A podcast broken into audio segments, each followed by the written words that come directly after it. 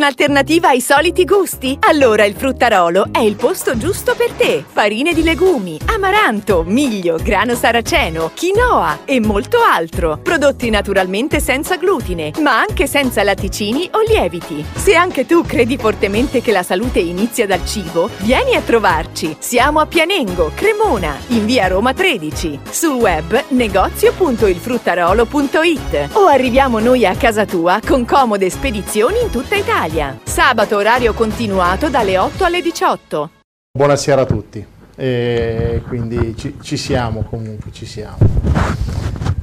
E stasera parliamo un po' di...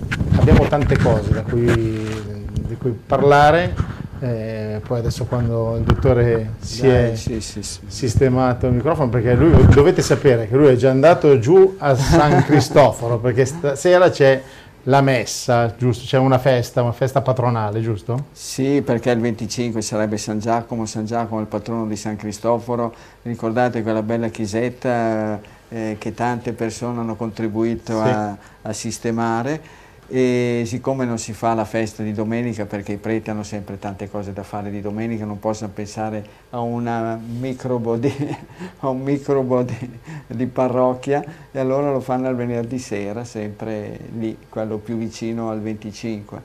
Certo. Oh, E quindi noi dopo alle dieci e mezza facciamo un salto a Facciamo salutare. un salto a salutare tutti quelli che sono andati alla ricorrenza e al festeggiamento. Ok. Eh, noi abbiamo, come dicevo all'inizio, un po' di cose di cui parlare. Eh, so che tu hai voglia di parlare anche di sport come sempre e quindi... Credo, ma l'Italia ha vinto, non- noi eravamo rimasti all'antivigilia della, Sì, è vero, della vero, finale vero. degli europei. E l'Italia ha vinto gli europei e, te. e quindi adesso Eh? parlano di chiusure, no? Chiusure perché c'è stato l'effetto europeo e quindi alla fine, alla fine- no, siamo tutti contenti che l'Italia abbia vinto eh, gli europei, ci mancherebbe. Ma c'è Orban che ha detto che ospita lui il campionato italiano, Sì. garantisce 60.000 spettatori per partita. Eh, sì, Sai sì. come è successo con gli europei, Orban ne ha ospitati 60.000 e vedere i dati dei contagiati in Ungheria sono strepitosi e strabilianti, nel Certo. senso che sono in quattro gatti in croce, sia i Certo. contagiati che i decessi. Mm. A E qui- volte, a volte quelli che sono un po' dittatori, vedi? eh, A volte magari bisogna anche ricredersi, non tutti i dittatori sono uguali. certo. Va bene. Eh, poi è successo anche quello che è successo con, a Silverstone con Hamilton. eh, tu volevi parlarne di questa cosa qua, no? Perché io ho tirato Eh, giù, sì, ho visto per ho tirato caso- giù anche delle foto, Sì, ho visto per E caso una cosa del delle, genere. foto, delle, delle sì. immagini. Eh. Eh, Eh, cosa vuoi dire? Te che ti sei occupato di sport, quando- ma anche uno che va per strada, che gli viene agganciata la ruota posteriore, di solito chi tampona ha torto, sempre torto almeno. A me è capitato di tamponare a volte, anche se avevo ragione, perché quello là è inchiodato, eh, però io avevo torto, anche qua. Scrive anche qua, tamponare, agganciargli la gomma, la gomma posteriore destra e mandare fuori uno a 300 all'ora vuol dire ecco, dargli quasi l'estremunzione. Per fortuna non è successo e si vede che Verstappen c'ha un santo protettore. Certamente che vedi, Hamilton è bravo, è uno di quelli che si inginocchia, che si inginocchia, che magari prega, che ci sia rispetto e tutto quanto. Rispetto per certe cose, invece rispetto per la vita del, del primo suo avversario e concorrente, no, non ci deve essere, meglio, meglio pensare di farlo fuori che così non ci si pensa più e si rivince il campionato mondiale. e poi- ma- magari era anche, anche un ragionamento che doveva fare forse... Allora, eh, le cose così mm, giusto non si devono fare, però se uno ha un po' di testa, avesse Sì. avuto un po' più di testa magari E di anche... ragionamento, ecco, sì. Sì, sì, sì, però dico- Calcolatore, ecco, Bravo. facciamo così, uno Eh, calcolatore. Verstappen magari Sì. poteva anche dire vabbè tiro sul piedino Eh. fa- arriverò secondo ma Sì. i miei punti me li porto a casa invece così eh, non ha preso neanche Ha portato a punti. casa la pellaccia per adesso. sì sì sì sì però dico ci sono dei piloti che magari hanno vinto dei mondiali ve- vi- Sì. facendo dei secondi posti Eh, tanti, Eh, sì, sì, eh, certo. quindi uno fa vedere anche che è intelligente dicendo tiro su un attimo il piede arrivo secondo questa volta poi magari la gara sarebbe stata anche più lunga, no? Eh, magari poteva anche vincere dopo, però in questi momenti qua poi sai, sono tutte e due no, fortissimi sì. lì davanti, tutte e due che vogliono ma vincere sai, poi, il campionato. è poco più di ventenne, quindi sono un po' più eruenti, magari sì. non ci pensano a essere calcolatori a vent'anni, è difficile essere calcolatori a vent'anni. No, no, certo, Però quello che mi permetto di dire è che quando uno uh, protesta, manifesta per uh, praticamente per la difesa di determinati diritti come quelli delle persone di colore e via dicendo e poi però che si lascia andare a questi, a questi eh, episodi qua così che possono sancire proprio la fine della vita di una, di una persona anche se il tuo concorrente nessuno ecco come per dire questo Hamilton ne ha già vinti tanti di campionati mondiali anche se ne vince qualcun altro, uno, non, non è la fine del mondo. Verstappen invece pensa, scalpita, pensa di prendere il posto, comunque chi vivrà vedrà e che mi ha dato fastidio, ma anche perché in quell'ambito lì esistono delle mafie, mica da ridere, anche altro che la mafia siciliana. Se pensi che gli è stato affibbiato solamente 10 secondi di penalizzazione a questo Hamilton, ecco, quando invece ne meritava almeno il doppio o il triplo, e hanno fatto di tutto lì, siccome siamo nel paese del fair play, no? l'abbiamo visto con, con, i campionati europei di calcio, che è il paese sì. eccezionale per il fair play, Dico, non sono dei buzzori lì in Inghilterra come noi italiani che siamo prevaricatori, ce ne freghiamo di tutto quanto, cosa hanno fatto? Hanno fatto girare la macchina della safety car all'infinito fino a che non avevano aggiustato, guarda caso, la macchina del bravo signore di colore che si inginocchia spesso e volentieri e che però se può agganciarti la gomma posteriore e mandarti all'altro mondo non ci pensa su due volte. Certo. Senza neanche poi dire una parola di scuse. Di sì, dire, sì. E alla fine ha festeggiato come nulla fosse. Sono queste le cose che mi fanno pensare che dietro a volte anche tanti atteggiamenti poi bisogna, bisogna sempre vedere bene come vanno, come eh, si evolvono le situazioni. Forza! Certo. Certo. Invece no, bravi i calciatori italiani, che, che ne dicano del calcio, del pallone, però il calcio e il pallone, pensate, è quello che ha permesso di uscire un po' ecco, da, questa gabbia, da questa gabbia in cui sono state proprio rinchiuse eh, un'infinità di persone. Ecco, per cui eh, si è visto della gente tornare tornare negli stadi, magari sarebbe stato meglio anche vederli tornare a fare delle altre cose, magari vedere anche una conferenza del sottoscritto ah, in, sì. in, libertà, ecco, senza, tante, senza tante menate. E però bisogna dire quello, io ho visto proprio con grande piacere comunque vedere questa gente proprio accaldarsi, perché so che il calcio è una passione, si sono passati in mezzo ed è anche però una, un bel momento di vita, una, una vita collettiva dove si possono ecco, vedere tanti tanti episodi riferibili anche alla tipologia delle persone, al carattere e a tutto quanto. E vedere questi, come dicevo, ho detto all'inizio, quei 60.000 nello stadio di Budapest, senza che sia successo nulla. È successo anche invece in Gran Bretagna, in Inghilterra, a Wembley, di vederne 60 o anche 70 mila, comportarsi tra l'altro male, quello che invece i sudditi del dittatore Orban non hanno fatto, si sono ben guardati dal, dal fischiare gli inni delle altre nazioni, cose che invece i, praticamente i proprietari del fair play ufficiali ecco, hanno fatto, hanno fischiato l'inno italiano e forse anche gli inni, gli inni della Germania e via dicendo e però alla fine dei conti non è andata a buca e quindi sono rimasti a bocca vuota e comunque anche lì ci sono stati degli stadi pieni. In Inghilterra la situazione eh, non è così rosea come invece in Ungheria, ci sono nonostante l'80% della popolazione vaccinata eh, ci sono oramai contagiati, si aggirano sui 40-50 mila e anche i decessi sono decisamente superiori a quelli dell'Italia. E dell'Italia o di altri paesi, nazioni, tra cui appunto fatte le debite proporzioni con gli abitanti anche della non tanto benamata Ungheria e del suo non tanto benamato presidente. Io non è che parteggio per uno, per Tizio Caio, sono uno che osserva, che guardo e che vedo e dico, ma Tom, guarda, che cosa è mai successo. Certo. Senti, io invece... Comunque 11 brocchi ben affiatati, ben allenati, che non gli manca il fiato e le gambe, possono mettere sotto, sì, non sono brocchi, no, anzi sono sì. dei bravi, bravi, atleti, però non c'erano dei grandi fuoriclasse, no? Le nazioni, sì, sì. Le, le, nazionali che avevano dei fuoriclasse sono state tagliate fuori. E Quindi a volte 11 brocchi che corrono, che stanno bene e che fanno un bel gruppo compatto, possono mettere sotto delle squadre ben più titolate e sicuramente poi eh, un bel lavoro che ha fatto Mancini anche con tutta la sì, squadra, sì, Viali, sì, Compini, eh. probabilmente hanno creato veramente un bel gruppo eh, affiatato, Mancini, cioè una squadra Mancini. vera. Eh? Sai no, la storia di Mancini che era un fuoriclasse da giovane, lui aveva cominciato a 16-17 anni, adesso è un fuoriclasse perché aveva già cominciato nella Serie A, poi doveva entrare nel giro della Nazionale Mm-hmm. E sai la sua storia come è finita? Tutta, perché, no, ma anche perché... L'hanno estromesso dalla nazionale eh.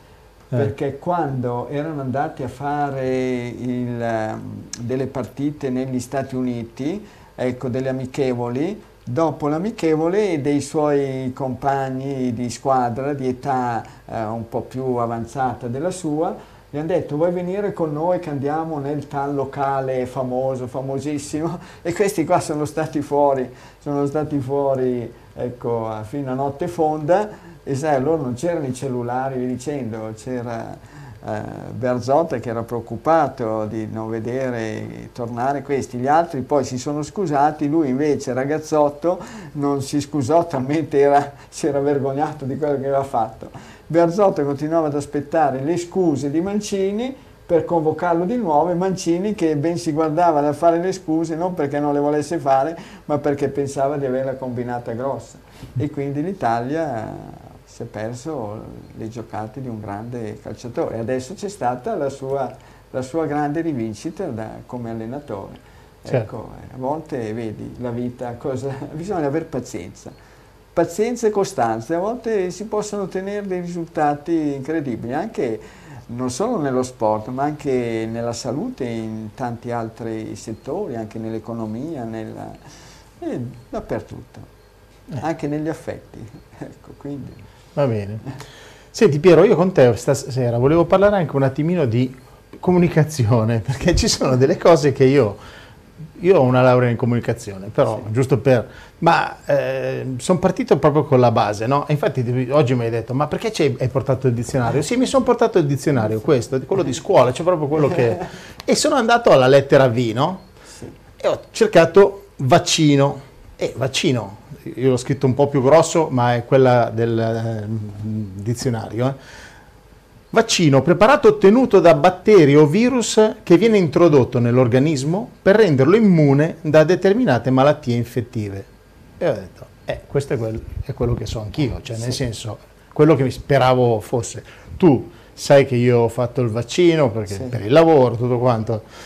Eh, però cioè, mh, almeno io, sai, non sono contro a certe cose, quindi eh, accetto tutto, diamo spazio a tutto.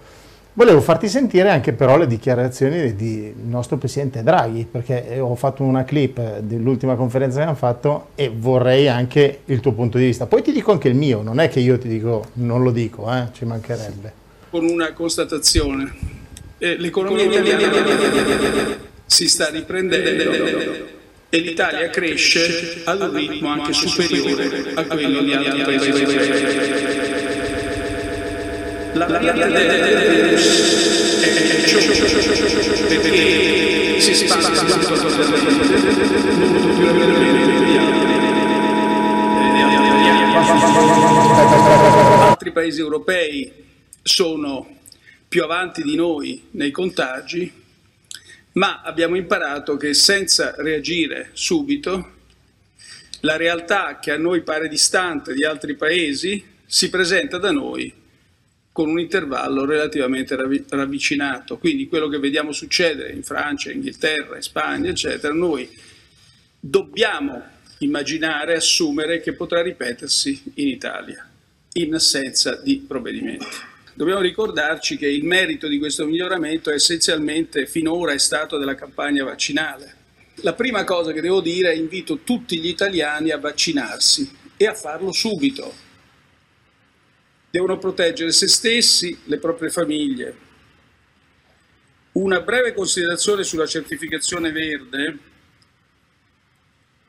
il primo, ovviamente, ma questo credo vi sia chiaro, il Green Pass non è un arbitrio, è una condizione per tenere aperte le attività economiche. Le leggo soltanto due righe. Vacciniamo e mettiamo in sicurezza chi ha dai 60 anni in su, dai 40 ai 59 scelgano, per i giovani non serve. Come saprà sono parole di Matteo Salvini. Eh, le chiedo Presidente eh, se le sembra che questo sia un modo anche per ostacolare la sua campagna vaccinale, soprattutto se vuole commentarli, visto che arrivano non da un privato cittadino con tentazione Novax, ma da uno dei leader che sostiene la sua maggioranza. Grazie. Sì, eh, due cose. Eh, l'appello a non vaccinarsi è un appello a morire, sostanzialmente. Non ti vaccini, ti ammali, muori. Oppure fai morire. Non ti vaccini, ti ammali, contagi, lui, lei muore. Questo è. Secondo, senza vaccinazione non si, si deve chiudere tutto di nuovo. Noi sappiamo ora che il vaccino si sta diffondendo, Sappiamo anche che grazie alla vaccinazione le conseguenze sui ricoverati in terapia intensiva e sui morti sono molto molto meno serie di quelle che abbiamo visto fino a quattro mesi fa.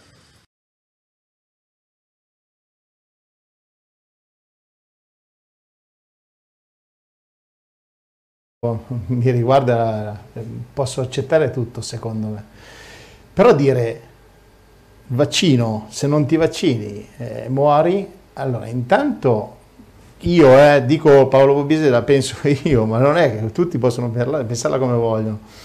Eh, di non usare la parola vaccino forse perché ultimamente la, gente si ricontagia, rista male, è vero, non stanno più male così, cioè i morti sono diminuiti molto, eh però anche continuare a parlare in questo modo non è che penso che la gente abbia voglia di riprendere o comunque veda un futuro roseo, cioè qui ogni giorno lì il Presidente ha detto che l'economia si sta riprendendo.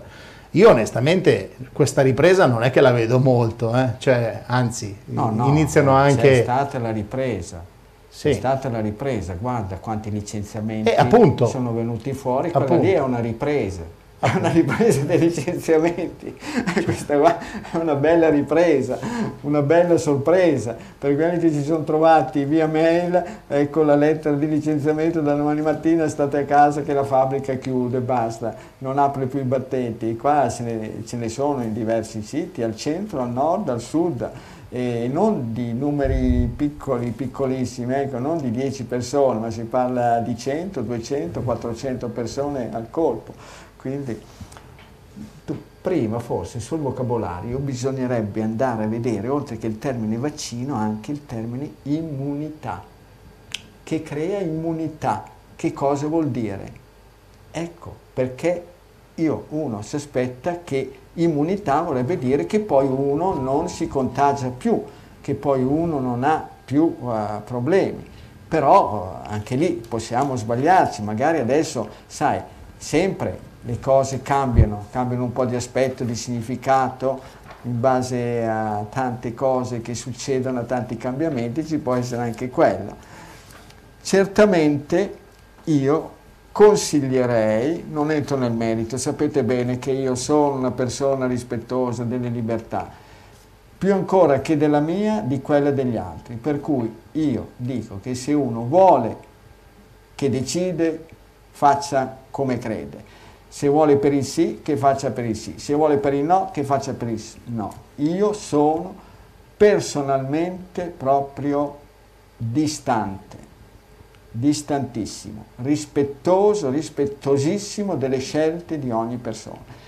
perché se allora si vuole fare qualcosa di definitivo, si prende, si mette mano a una legge in cui si sancisce che c'è l'obbligatorietà.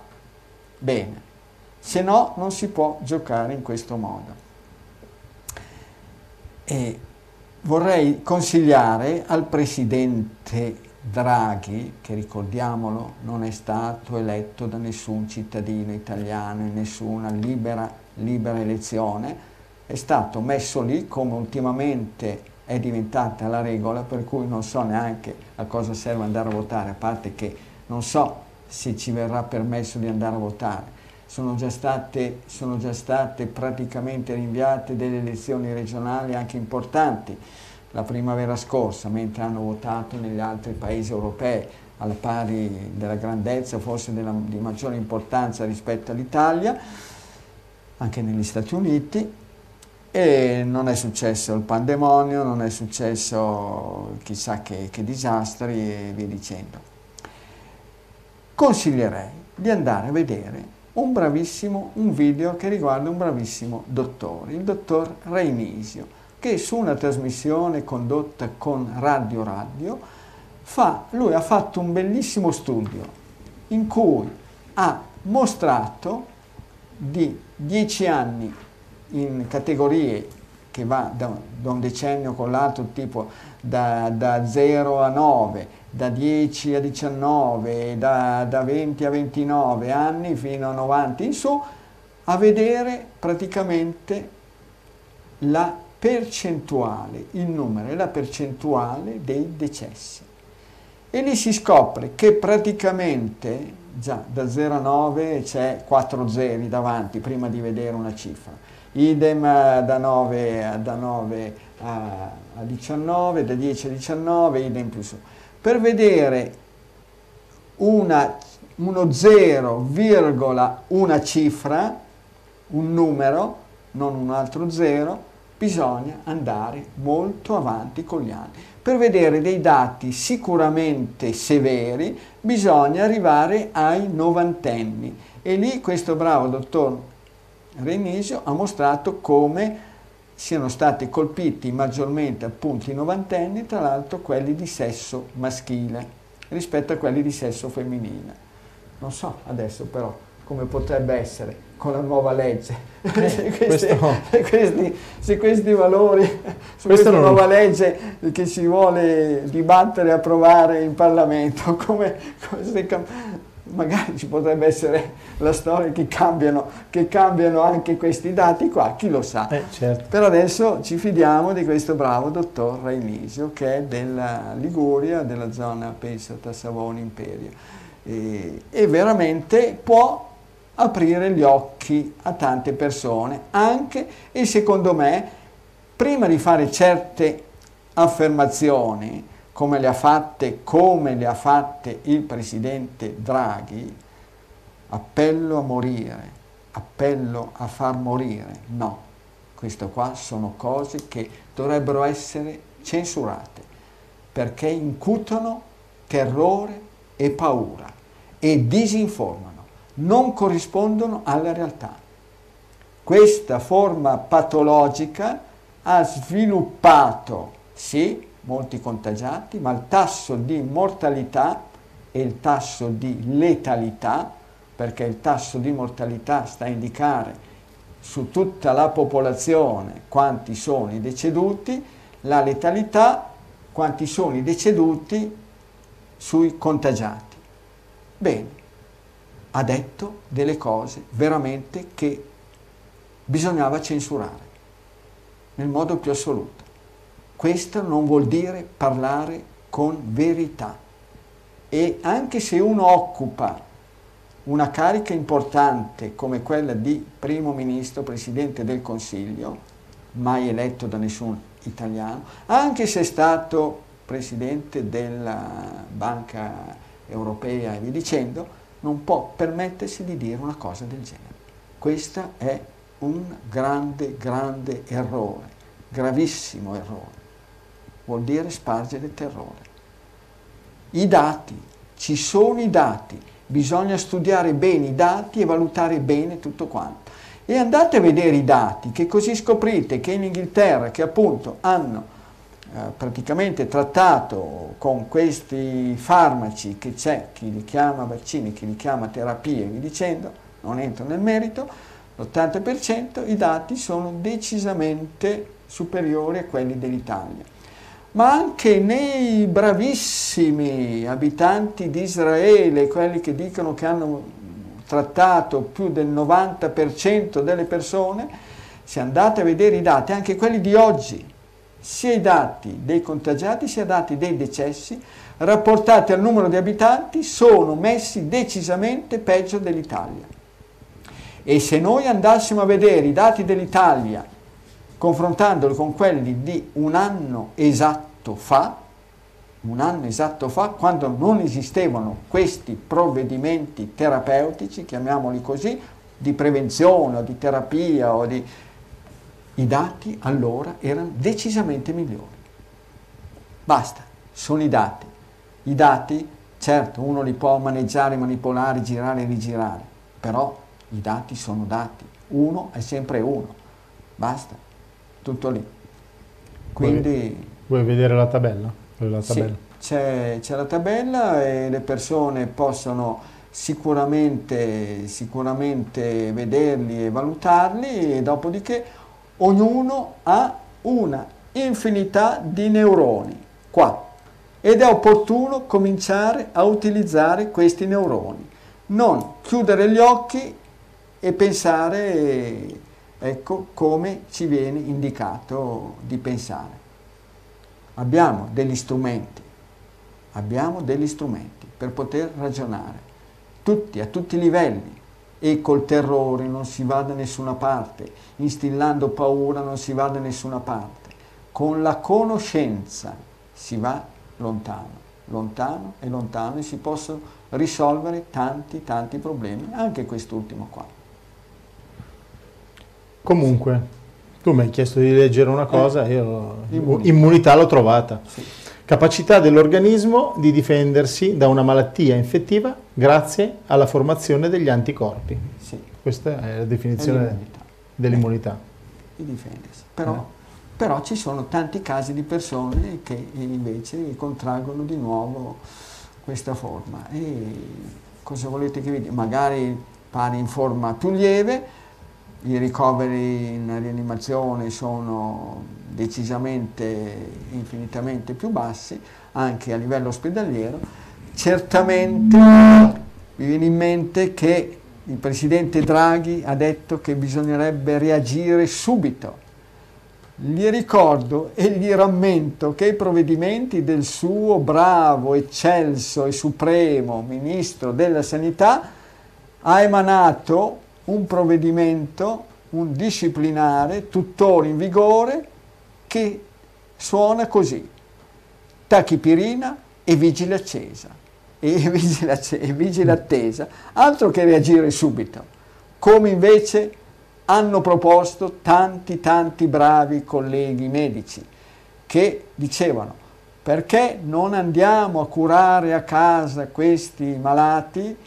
All'inizio dello sviluppo della malattia che si potrebbe fermare e arrestare. Quello, in quel caso si sarebbe trattato di una reazione subitanea, ossia del reagire subito. Invece tachipirina e vigile attesa, no, non è assolutamente un reagire subito, tutt'altro. E infatti i risultati sono stati tutt'altro che validi e buoni e ha fatto sì che l'Italia nella scala mondiale di tutto quanto è tra i primi, primissimi posti. Dopodiché chi vivrà vedrà. Non siamo certamente noi ad avere in mano le chiavi delle stanze del potere, di schiacciare certi bottoni, assolutamente. Io personalmente non ho nessun potere se non quello su me stesso dico delle cose, rispetto la volontà delle persone, dico chi vuole decida per il sì, chi vuole decida per il no, senza però che avvenga su, sulle persone che decidono in un modo o in un altro, che avvengano dei ricatti. Del resto, visto che in Francia non è passata, non è passata la storia che si voleva, si voleva far sì che praticamente i figli, i figli dei non vaccinati che venissero lasciati a casa. Hanno invece deciso e sancito, il Parlamento ha stabilito no, assolutamente no, non si fa così. E in Italia invece c'è chi batte sui tamburi. Eh, vedremo. Certo che vedremo. Vedremo. Senti, eh, andiamo avanti con il nostro dibattito informativo di stasera, la nostra trasmissione. Eh, tablet, eh, messaggi, quindi eh, ne arrivano tanti come al solito e tanti mi hanno dato una, pulce, una pulce nell'orecchio, pulce nell'orecchio che è i bugiardini delle, delle medicine. E io, sai che, beh, tutti quanti noi abbiamo Eh. preso magari una medicina dentro e io qualche medicina in casa ce l'ho, ho detto vabbè provo a guardarne uno così è. E ho guardato la cosa di un, non diciamo il nome, non diciamo il prodotto, eh, però un diuretico, no? E eh, diuretico, cioè praticamente ci sono tre pagine di effetti indesiderati. Ma eh, infatti, cioè, se sei allergico, eh, non prendere il medicinale, va bene. Se è allergico ad altre sostanze sulfonamide derivate, non puoi prendere... Cioè, ci sono anche dei, dei termini che uno dice, ma o sono un dottore, o sono, un biologo, o sono, che cosa un sono? farmacista, Però è un farmacista. Però voglio dire, qua c'è eh, può causare angina pectoris, eh, TIA, eh, gotta, diabete, eh, condizione, ma le cose più tragiche, perché guardate che è tutto questo, eh, sono tutte eh, condizioni brutte, cioè nel senso che, che possono creare. Sono rimasto dove c'è scritto questi effetti indesiderati possono essere presenti su una persona su dieci. Una persona su dieci, uno dice vabbè solo uno, ma una su dieci, se poi fai le moltiplicazioni, vuol dire che su 100 sono 10, su 1000 sono 100 persone, Sì, cioè certo. incominci a fare dei numeri. I numeri cominciano ad essere importanti. Bravissimo. Eh, però voglio dire, capogiri, cefalea, debolezza, stanchezza, dolore toracico, eh, eh, variazione della funzione del rene, insufficienza renale, troppo basso zucchero nel sangue. Cioè, qui, nel senso, forse la gente non è... Io stesso, eh, non ho Sì, mai sì, letto la uno. gente- Me l'ha detto. Le persone non sono in grado di guardare, di osservare, poi non guardano, non controllano neanche gli ingredienti, gli eccipienti. Ecco, tanto per dire, la tachipirina di cui abbiamo parlato ecco, contiene una dolcifi- un edulcorante che sicuramente non credo che faccia bene al sistema immunitario delle persone colpite da qualche forma di questo tipo qua che c'è in atto tuttora. Anzi, nel modo più assoluto, credo che contribuisca ad aumentare il danno. E- Eh, scusa, allora te lo finisco questo qua, perché ti dice eh, contengono i seguenti eccipienti, cellulosa microcristallizzata con colorante E460, lattosio monoidratato, amido di mais pregelatizzato, perché poi è scritto piccolissimo, eh? Sì, sì. magnesio sterato E572, eh, E463 e ipromellosa E464, cioè eh, sono tutte... Te lo lascio, guarda.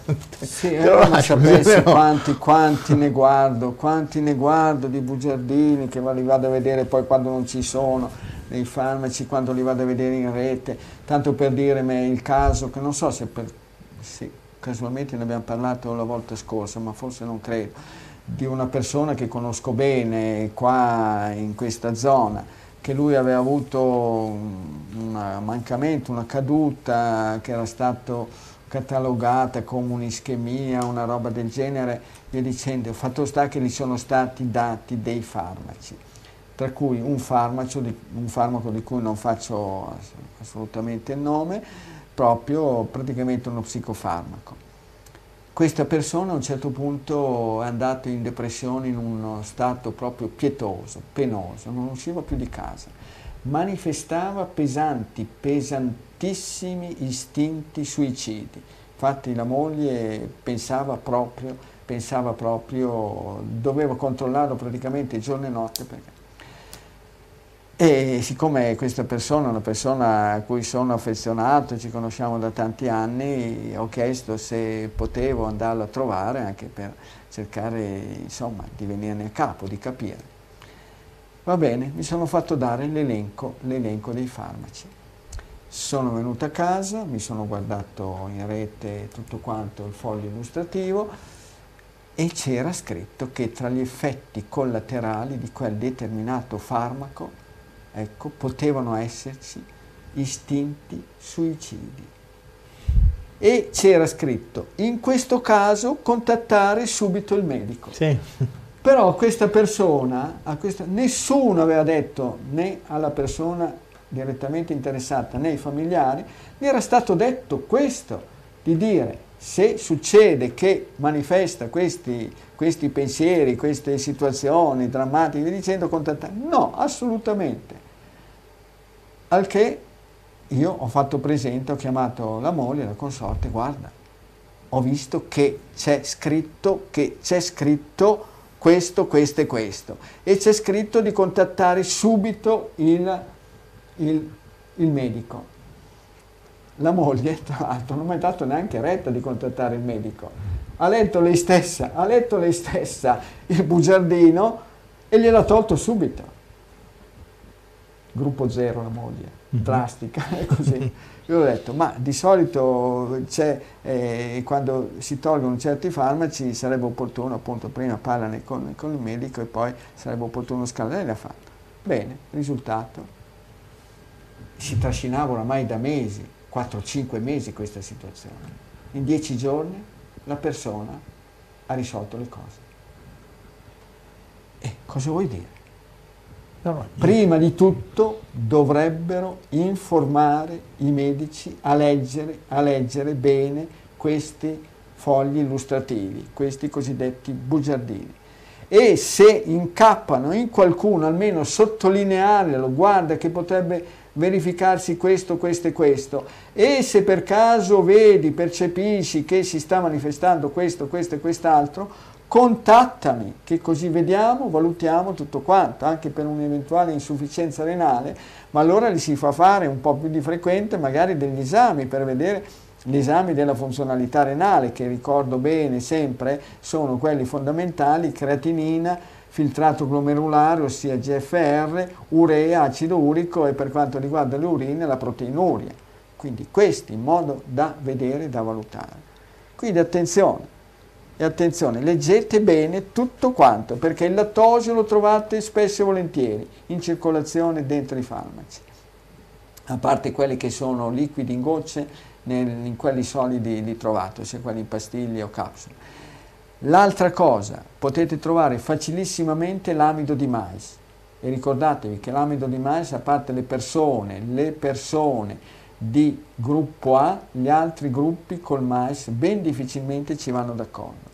Poi fruttosio, facilissimo da, da trovarcelo dentro, maltodestrine, la tachipirina che vi ho detto che contiene questo edulcorante che facilmente se non eh, vado errando è l'aspartame. Quindi ce ne sono tanti, tantissimi. Bisogna fare informazione, anche perché poi sono in alcuni casi vengono indicate i rischi delle combinazioni tra i vari farmaci in alcuni casi, in altri assolutamente no.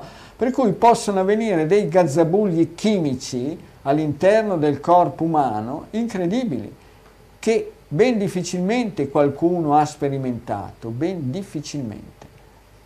Quindi va bene, vediamo un po' che cosa si, può, si potrà fare. Io dico sempre, informare, informare, informare fare che si espanda la conoscenza e la conoscenza deve essere sempre basata sulla verità. Se si vuole avere un popolo, una nazione che va avanti spedito, che si sviluppa e che non arretra, c'è bisogno di conoscenza e verità a tutti i livelli, a 360 gradi, A volte la conoscenza può andare contro gli interessi di chi gestisce il potere e a volte la verità, il più delle volte, ci va contro e come a quegli interessi. La storia dell'umanità lo insegna, sempre, spesso e volentieri. Quindi basta, basta vedere basta vedere come vengono trattate le informazioni, tu siamo qua a livello di informazione, di informazione diciamo, che riguarda i farmaci, ma guarda anche informazione a livello politico.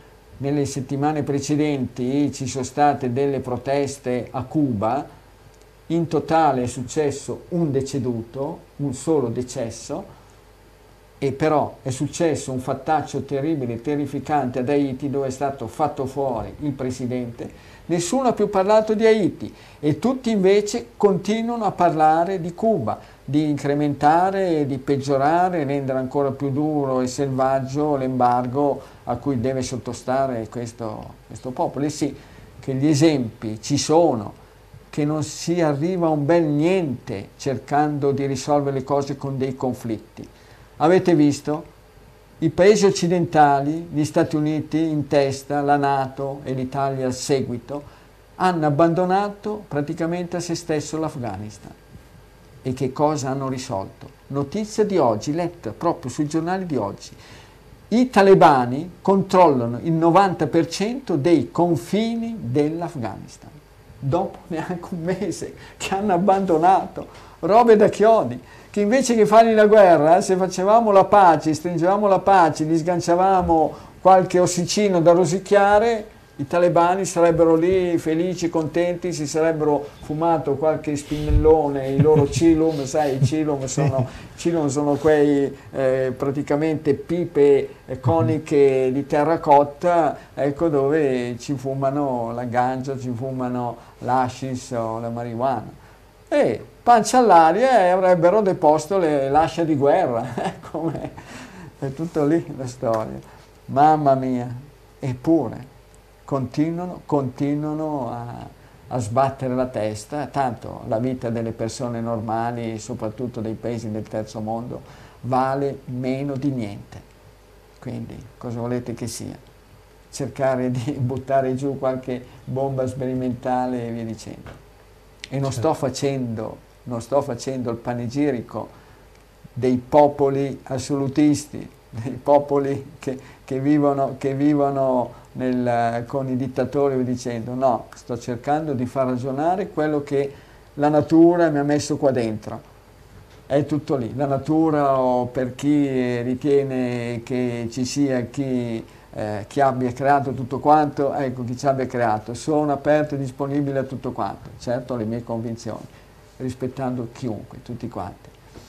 E, tornando invece a prima, sì. ecco che, perché poi così passiamo, sai, alcune persone hanno continuato a dire che il vaccino è come la patente per chi guida la macchina.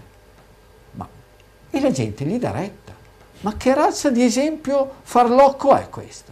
Questo è un esempio balordo, proprio balordo. Allora, la patente com'è che si acquisisce? Non si acquisisce con una puntura, no. E la patente immunitaria, allora, se si dice tu acquisisci la patente immunitaria, abbiamo visto che cosa vuol dire lì l'immunità, che cosa vuol dire, ecco, la somministrazione di quel preparato lì. La patente per la macchina la si acquisisce con lo studio, con metodo, l'apprendimento, tanta pratica e quindi esperienza e quindi esperienza. E allora, per sconfiggere questo essere vivente che è capitato, nessuno sa bene come, quando, adesso visto che ancora gli Stati Uniti continuano a bacchettare la Cina di dire che devono riaprire un po' le porte certi, per vedere chiaro che cosa è successo in certi laboratori. Quindi c'è bisogno di metodo, di studio, di apprendimento, di pratiche, di esperienza.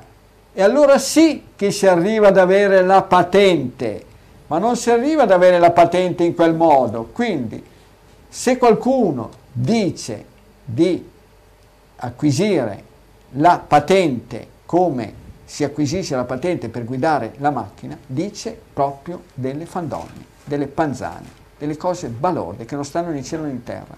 Se volete, se volete, la patente l'acquisite molto di più allora, eh, leggendo i consigli semplici, elementari, che si basano sulle pratiche, sulle pratiche e sull'alimentazione e su che cosa fare. Si acquisisce molto di più così con uh, la vera patente. A proposito di patente, tu, sì. che, hai, tu che, hai, intervistato quel bravissimo padre Matteo. Infatti volevo dire. È, andato, è andatelo a leggere, è andatelo a guardare questa intervista che ha fatto nei giorni scorsi. Ieri, abbiamo eh, fatto proprio ieri. ieri ecco, eh. che, che no, Paolo ha fatto io. questo padre Matteo in Tanzania, originario del Burundi. 17 minuti stupendi, strepitosi, entusiasmanti, di come lui ha acquisito la patente per gestire la sua vita e la sua salute quella patente che l'aveva finché viveva in Africa, poi l'aveva persa qua a causa dell'ignoranza, a causa del frastuono che si crea nella testa delle persone, di fronte a una marea di notizie disinformanti. Uno che dice una cosa, uno che dice l'esatto opposto. Vai in un posto, trovi 10.000 alimenti che tutti ti dicono che vanno bene, da un altro non ne trovi altri. E questo bravo, bravissimo padre Matteo in Tanzania fantastico, stupendo, con una persona di una semplicità disarmante, di una chiarezza, di una chiarezza fantastica. Ascoltatevelo. E poi capite come si acquisisce la patente. E quindi quando vi capitano quelli lì che sono tra Cristo e i santi, ecco, andategliela a dire. Boh. E poi quando vi vengono a dire che sì, bene, tu non sei vaccinato, ma guarda che se ti contagi, tu le spese sanitarie te le devi, te li devi pagare, io direi va bene, io mi pago queste non, non aspetto altro, non aspetto altro perché sono uno che ama sperimentare, voglio vedere che cosa mi succede, credo che dovrebbe esserci la libertà di ricerca, non solamente in un'unica direzione ma anche in altre direzioni, perché se l'umanità è andata avanti, è andata avanti perché ha sempre cercato dove altri non avevano messo il naso.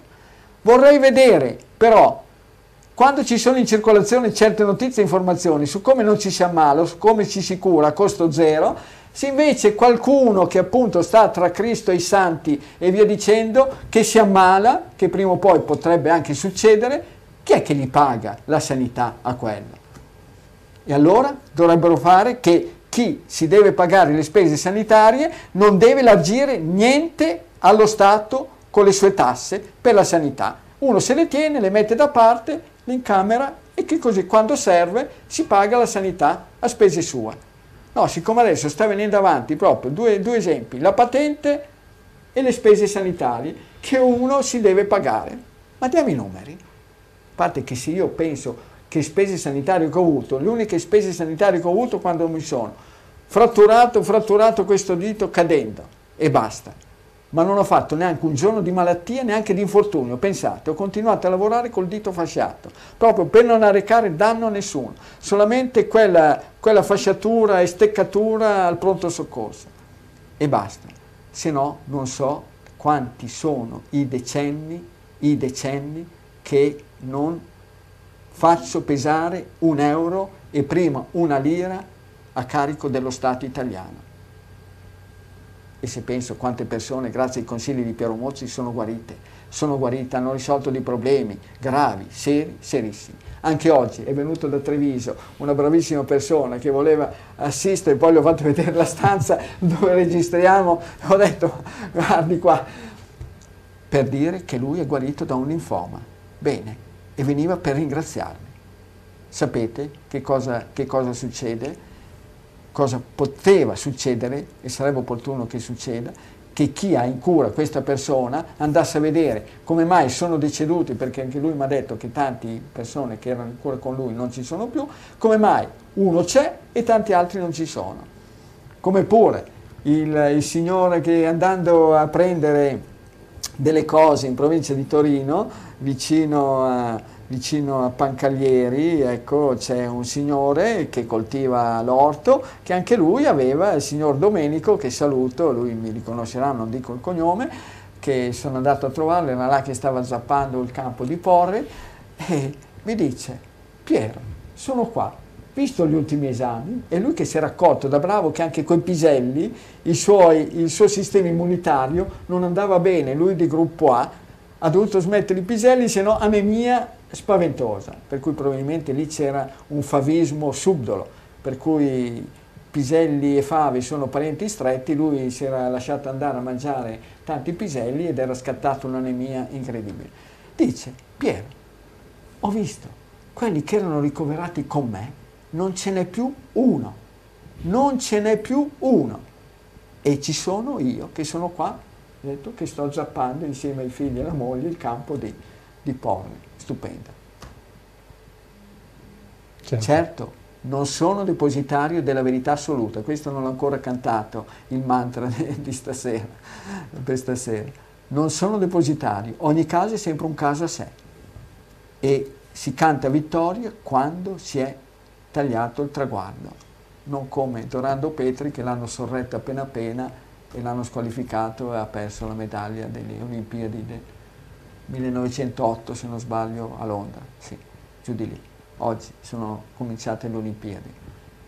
E i giapponesi se la fanno sotto, diversamente dovevano farle da Orban, dovevano farle in Ungheria da Orban le Olimpiadi, era l'unica, o, da quella, o da quel buon tempone di Boris Johnson, eh, che prima tutto aperto, no no, retromarcia, tutto chiuso, no no, avanti tutta, vaccinato l'80%, tutto aperto, europei strapieni, stracorti e poi adesso ma vediamo chissà, come, chissà se io me la cavo vediamo eh, un po' va bene. Senti Piero, iniziamo a dare Dai, un, po di, un, po di, risposte. Di risposte. No, eh, Daniele da Grosseto, 22 anni, gruppo 0, sì, no, gruppo A, no, no, gruppo 0, gruppo 0, scusate, ho letto io male.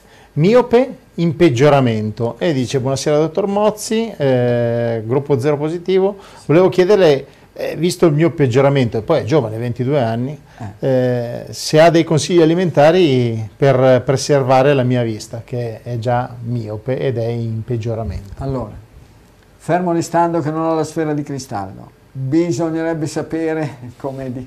va bene, ci ha detto il gruppo del sangue, sì, ci ha detto gli anni, vi dicendo non ci ha detto granché delle sue abitudini alimentari. Per quanto io ho potuto vedere e capire, poi sarebbe eh, sufficiente anche dire, ma bene o male la mia vista è messa così, così, cos'ha. Vabbè.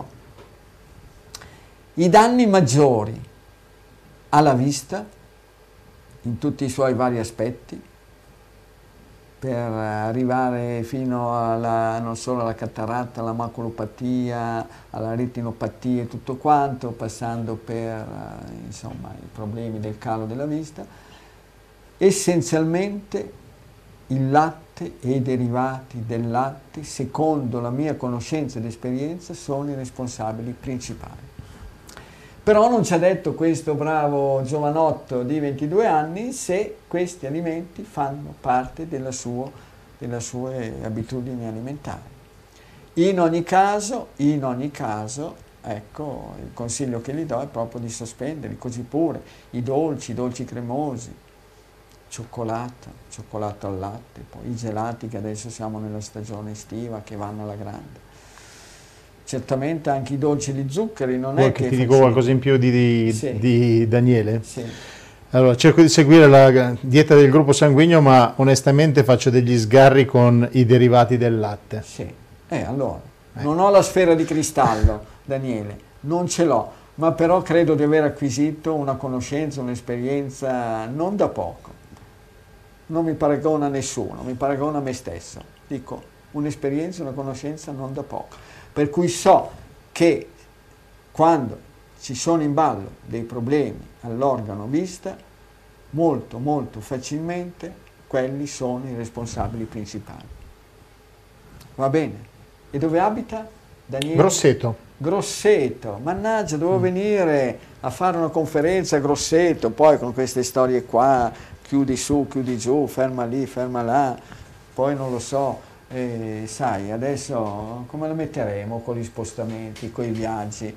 Hanno detto che vogliono fare anche qualcuno, sai, qualcuno di quelli che andavano in giro con delle camicie un po' colorate di un certo colore, mettere, mettere i vagoni speciali per quelli che non si sono vaccinati. Sai, una volta li facevano, no, 75-77 anni fa, facevano dei vagoni speciali li facevano anche, poi è successo anche che nella storia dell'umanità verso certa gente gli facevano, gli facevano una, una, croce col sangue, col sangue sì. sulle porte dove abitavano. Dici sì. che arriveremo ancora a questo? No, spero proprio ecco. di no, devo essere onesto. Oppure quegli altri che gli facevano un, una specie di stella o qualcosa. Sì dici che ci manderanno in giro, Dio, io non ho i capelli tanto lunghi, ma magari che ti vedi che ti mettono una, una, stella in fronte e ti tagliano a zero i capelli così non la puoi coprire, e perché qua, qua, poi quando scatta il fanatismo eh, non c'è cosa peggiore del fanatismo, dell'assolutismo, di chi non dubita delle proprie certezze.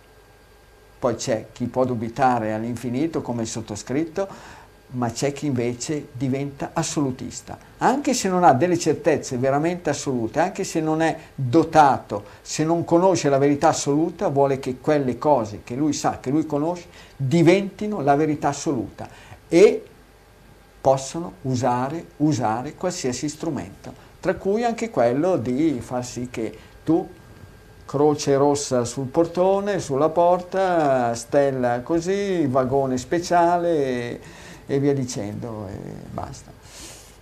Va bene, l'umanità in certi momenti fa sempre conoscere il peggio di sé, sempre.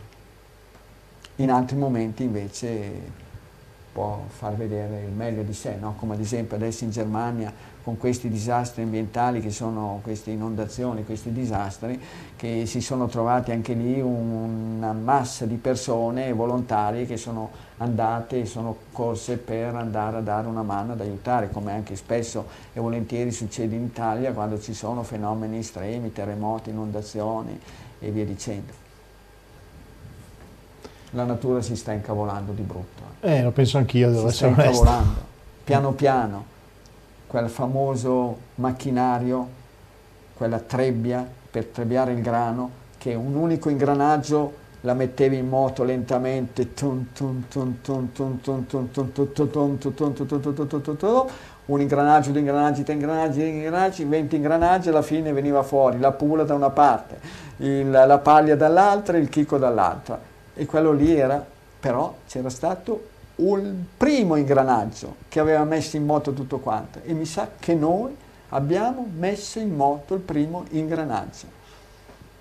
C'era quel bravissimo, bravissimo Luigi Neri, ecco, appassionato dei suoi studi sui cambiamenti climatici che si era, che si era dato da fare per uh, fermare, arrestare la diga di Assuan, eh, che però eh, non ci riuscì perché la diga di Assuan aveva alle spalle delle potenze incredibili l'Egitto, che non è una, una, vera e propria potenza, ma dietro l'Egitto prima gli Stati Uniti, poi la Russia e quindi... E adesso sul Nilo, sul Nilo Blu, eh, ecco, 1800 km di lago eh, all'equatore, e vedremo. Certo. Fine. Finis terre. Senti, leggiamo ancora una domanda, poi facciamo pubblicità. Certo. Allora, Anna, 39 anni, gruppo AB, pesa 53 kg, 1,58 m di altezza, dice, dottore, io soffro di bruxismo, mi sto consumando i denti, eh, mi hanno sempre detto che si tratta di un disturbo legato allo stress. Io onestamente non mi sento stressata e quindi eh, uso il bite di notte, ma non mi basta. Eh, vorrei capire se può essere un disturbo legato all'alimentazione o non allo stress, perché la signora appunto non è stressata ed è un gruppo AB. Sì, il bruxismo. A proposito che ho parlato dell'Afghanistan, la prima, il, la prima conoscenza del bruxismo l'ho fatto con, in, in quel secondo viaggio che feci nel 1974 tra ottobre e dicembre in Afghanistan, viaggiavamo in una compagnia di giovani che si, si trovava casualmente su questi bus che portavano, facevano attraversare da Istanbul tutta la Turchia, l'Iran e poi in Afghanistan e c'era una ragazza Mamma mia, che sembrava un martello pneumatico di notte, questo di grigno dei denti che me lo ricordo ancora adesso, veramente. Eh? Altro che il picchio che picchia in primavera a cercare i vermicelli dentro i tronchi che sono andati un po' in malora. Penso che la causa risieda, risieda soprattutto negli alimenti che lei usa a cena. E penso che i cereali con il glutine, ma forse tutti i cereali e per lei di gruppo B anche il mais, ecco, sarebbe opportuno eliminarli. Prova a eliminarli sicuramente a cena, ma visto i tempi e le reazioni praticamente lente che avete voi dal punto di vista immunitario, voi persone di gruppo B, le consiglierei di provare a eliminarlo anche a pranzo. Alla sera niente dolci, niente zuccheri, niente cacao, niente cioccolato, niente frutta. Prima di andare a letto, se si fa una bella tisana calda bollente e se prima magari assume della camomilla romana o anche della melissa, Ecco bene, poi ci beve dietro una bella tisana o dell'acqua molto molto calda. Poi solleva lo sguardo al cielo, in questo modo qua si apre la valvola del carius perché diamo una stirata all'esofago e praticamente si apre, si apre la valvola, fuoriesce il gas dallo stomaco. Proviamo a vedere, la volta prossima ci saprà dire se questi consigli semplici, semplicissimi ne possono essere stati di aiuto.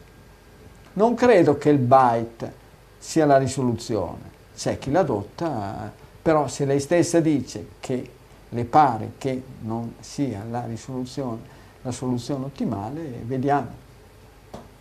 Va bene. Okay, Alla guarda. sera provi il pesce con le verdure. L'unica cosa che c'è scritta la signora, oltre ai complimenti che fa a te, è dice 5-6 sigarette al giorno le fuma. Ma guardi, io ho smesso di fumare nel 1978, da un giorno con l'altro, via, boh, basta. Mia moglie fuma sigarette, se le fa su lei, ma non di grigni i denti. Quindi non credo che sia il fumo. Io credo che il fumo è meglio non, non usarlo, il fumo. È meglio siamo andati a vedere l'emula, no? Sì. Dov'è che ho lasciato quella piantona di emula? Eh, non so dove l'hai lasciata. Eh, ma chi lo sa, adesso poi vedo di recuperarla. Vabbè, comunque abbiamo fatto delle immagini, quindi sì. poi montiamo eh, il filmato. Ma non credo che sia il tabacco, il tabacco il responsabile del suo bruxismo. Ok. Può provare anche a smettere, ma non credo, anzi, forse, forse. L'avevo mai detto quella signora di nome Kitty che ci eravamo trovati a Bobbio, lei era venuta a Bobbio per il decesso, il funerale di un parente, ci troviamo una, nella piazza lì vicino dove c'era l'obitorio, questa qua con la voce tutta tremola, tremolante, ecco mi dice Piero scusami, scusami, lei gruppo A, eh, scusami qualche una, un paio d'anni più anzianotta di me, ma eravamo giovani ugualmente, ecco, con questa voce tutta tremula, ecco, e dice Piero scusami, scusami, ma devo fumare una sigaretta, so che tu mi, eh, mi sgriderai, ho detto ma no Kitty, cos'è che ti sgridi? Guardo, osservo, e si è fumata la sigaretta. E i suoi tremori, sia delle mani che della voce, col fumo di sigaretta, si sono placati. Gli ho detto, hai visto Kitty, non ti ho assolutamente sgridato ti è passato, ti è passato quello che tu magari indicavi come stress, come ansia, che invece è dipeso dalla colazione. Poi mi disse infatti che colazione aveva fatto, ho detto hai visto? Hai visto il motivo per cui tu sei ricorsa poi alla sigaretta? Perché la colazione che hai fatto ti aveva scatenato quelle reazioni e con la sigaretta e col tabacco, chissà per quale mistero scientifico, ecco, si era placato, si era calmato. Va bene. Ok. Facciamo un minuto di pubblicità, poi la seconda sì, parte. Certo. Eh? Sono Emma Di Bella, anche io ero scettica, ma poi ho provato e oggi posso dire che sono guarita. Basta ansia, basta depressione, stop attacchi di panico, colite, allergie e 32 kg in meno, tutto a costo zero. Solo seguendo l'alimentazione legata al gruppo sanguigno. Ho scritto un libro per raccontare la mia esperienza che ho intitolato Io sono guarita, semplicemente eliminando i cibi nocivi del mio gruppo sanguigno. Il libro è disponibile su Amazon e ordinabile in tutte le librerie. Cerchi un'alternativa ai soliti gusti? Allora il Fruttarolo è il posto giusto per te. Farine di legumi, amaranto, miglio, grano saraceno, quinoa e molto altro. Prodotti naturalmente senza glutine, ma anche senza latticini o lieviti. Se anche tu credi fortemente che la salute inizia dal cibo, vieni a trovarci. Siamo a Pianengo, Cremona, in via Roma 13. Sul web negozio.ilfruttarolo.it o arriviamo noi a casa tua con comode spedizioni in tutta Italia. Sabato orario continuato dalle 8 alle 18. Bobbiese New Media da anni affianca i suoi clienti con progetti di comunicazione personalizzati, campagne radio, tv, web, produzioni video e audio, live streaming per trasmettere contenuti ovunque, qualità e professionalità a prezzi contenuti. Contattaci per un preventivo senza impegno. Telefono 0287 16 56 21. Email info chiocciola bobbiese.com. Pianifica con noi la tua campagna social, tutto compreso a partire da 890 euro al mese. Per informazioni scrivi a info-bobbiese.com o telefona allo 02 87 16 56 21.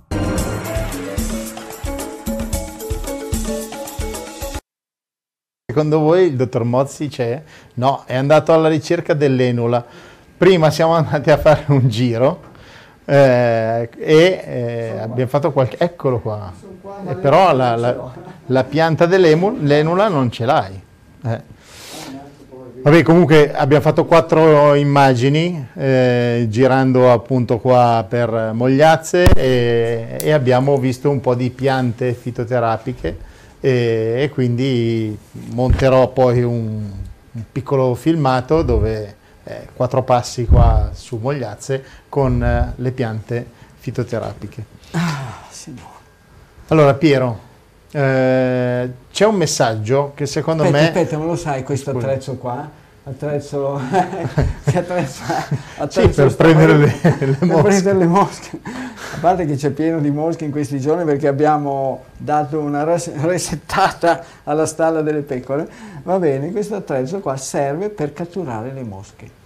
Ma sai com'è che si catturano le mosche? Eh, sì, sì, sì, eh, Non è che uno va in giro così, tac, che dà dei colpi così per catturare le mosche. Le mosche ti fanno marameo perché si spostano. Si spostano subito, vanno su, giù. Tra l'altro i riflessi delle mosche sono qualcosa di strabiliante, riescono a scappare anche in un millimetro praticamente. Eh. Hanno un'elasticità delle articolazioni, delle zampette, delle ali che, veramente eh, sopportano anche a volte delle palettate. La mosca, quando è in movimento, non la si ferma, non la si becca, se non in casi proprio eccezionali, uno su mille. E invece per catturare le mosche come si fa? Si lascia che la mosca si depositi, si fermi e poi tacchete. E la mosca, quando è ferma, è facilissima da catturare.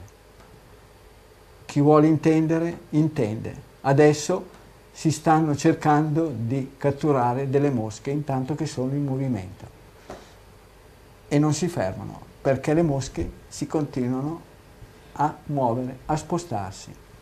Bisogna per beccare questi tipi di mosche quando sono ferme. Allora quando sono ferme si possono beccare con questi strumenti che adesso si vuole appunto far usare a tutto spiano. Piero, c'è un messaggio. Ragionate eh, sulle mosche Sì. volanti. Le mosche volanti e le mosche ferme. Allora, c'è un messaggio, penso sia abbastanza importante, quindi io te lo leggo, poi vedi tu come se vuoi rispondere adesso o poi magari prendi i dati. eh. La signora Morena da Monza, che ha un gruppo zero positivo, 57 anni, 51 kg, altezza 1,65 m. Le è stato diagnosticato un linfoma eh, addominale di Hodgkin, è giusto dirlo? Sì. Cellule B mature follicolare al quarto stadio. Questo a maggio 2021, la massa era di 6,5 cm, ora a luglio 2021 è 8 cm. Ho iniziato da un paio di mesi la dieta, eh, da due settimane la dieta personalizzata, però ho ancora dei dubbi su alcuni alimenti. Se chiedo se posso consumare dei pomodori, il sugo, le carote, le zu- la zucca e la pasta con farina di piselli e ceci. Il pane fatto eventualmente con quale farina? E se posso utilizzare l'olio extravergine visto che ho delle mie piante di ulivo. Eh, la mia ematologa mi ha forzatamente suggerito di iniziare immediatamente la chemio, la più pesante, quella con sei cicli, io mi sono rifiutata, eh, mi ha detto che morirò. Eh, ieri sono andata da un altro per un altro parere al centro tumori Milano, anch'essa eh, mi ha detto lo stesso par- protocollo con farmaci diversi e ha detto che l'importanza è di fare subito la terapia, altrimenti se aspetto che si ingrandisca ancora le cure non avranno neanche più effetto eh, e avrò comunque un'insufficienza renale. Io chiedo a lei se mi può dare un consiglio, ho molta fiducia e la ringrazio per le trasmissioni che fate e i consigli che date. Allora, ho parlato del signor Domenico lì, della zona del Piemonte, a dire il vero, coltivatore di porri, di Carmagnone. E lui mi ha detto, Piero, io non sto facendo nessuna terapia. Le persone di cui ti ho detto che, eh, che, sì, ho detto che non ci sono più, che sono mancate, tutte quante hanno fatto, hanno fatto le terapie che le erano state consigliate. Allora, io non metto il naso nelle scelte delle persone, dico sempre che sono le persone a decidere.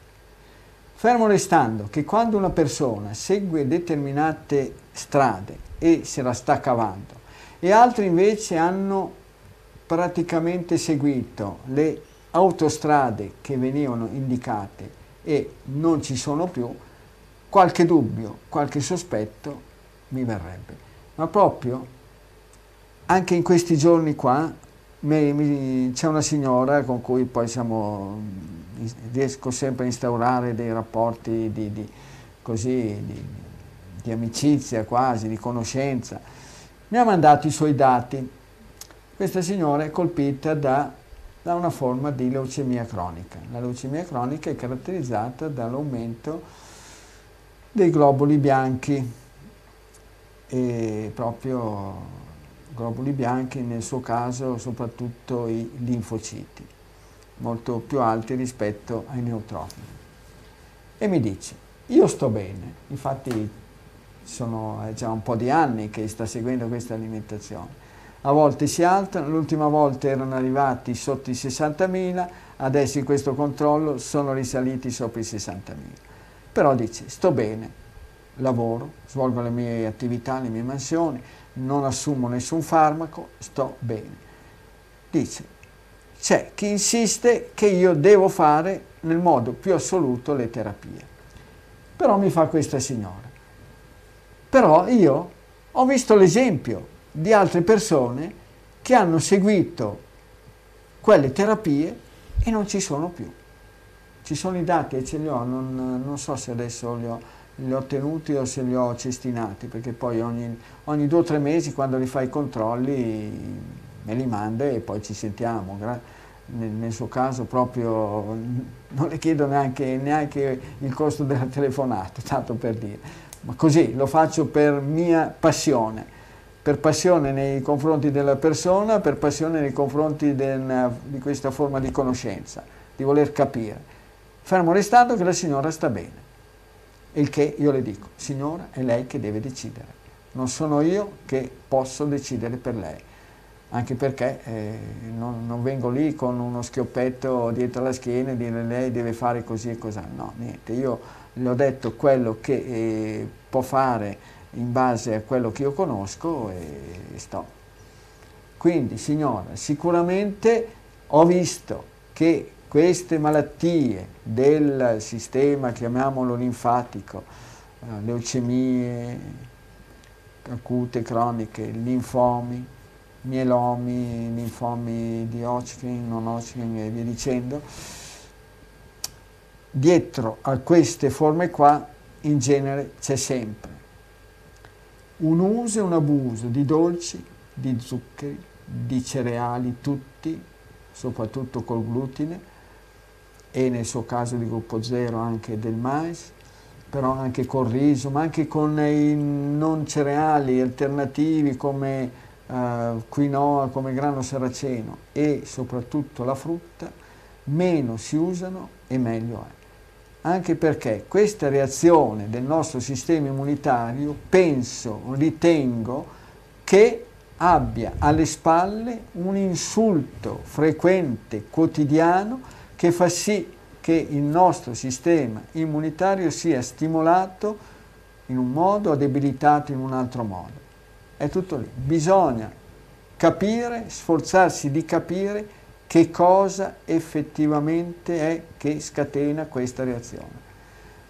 Nel suo caso, signora, il consiglio che le do è certamente usare le proteine adeguate, nel suo caso i vari tipi di carne, che non sia certo il maiale, che non siano fritti, soffritti, impanati, o il pesce, vedere con quali si trova lei, usare la verdura al posto della frutta e e i legumi eh, vedere che non creino dei problemi perché a volte gruppo zero, troppi legumi possono creare dei problemi un po' di meteorismo, di gonfiore addominale. Ecco, è tutto lì. E poi vediamo. Tenga conto che a Monza, beh, in luglio non c'è il mercatino biologico, però riprenderà in agosto che sarà l'ultima, non, non, non la quarta perché agosto ce n'è cinque, l'ultima domenica del mese in piazza Carrobiolo e magari lì io mi trovo e riesco a dare un po' di, a scambiare due parole, proprio scambiare, non come vedere due scartoffi, perché poi si basa, bisognerebbe vedere bene i referti, che cosa dicono. Lei ha detto che c'è stato un incremento, bisognerebbe vedere quelli prima, precedenti, quando è cominciato tutta l'avventura sapere un po' e vedere anche i referti e gli, gli esami, i risultati degli esami, delle analisi. Certo. Ok. Provi, ribes nero, rosa canina, sambuco sono piante che possono aiutare e servire in questi casi. Va bene. Senti, intanto, siccome le domande sono tantissime, intanto salutiamo Victor che ci segue da San Giuliano Milanese. Sì eh, dice grazie al dottor Mozzi, grazie per quello che fate con le vostre trasmissioni, con tutti i consigli, perché da quando vi seguo la vita mi è cambiata e quindi grazie al dottore.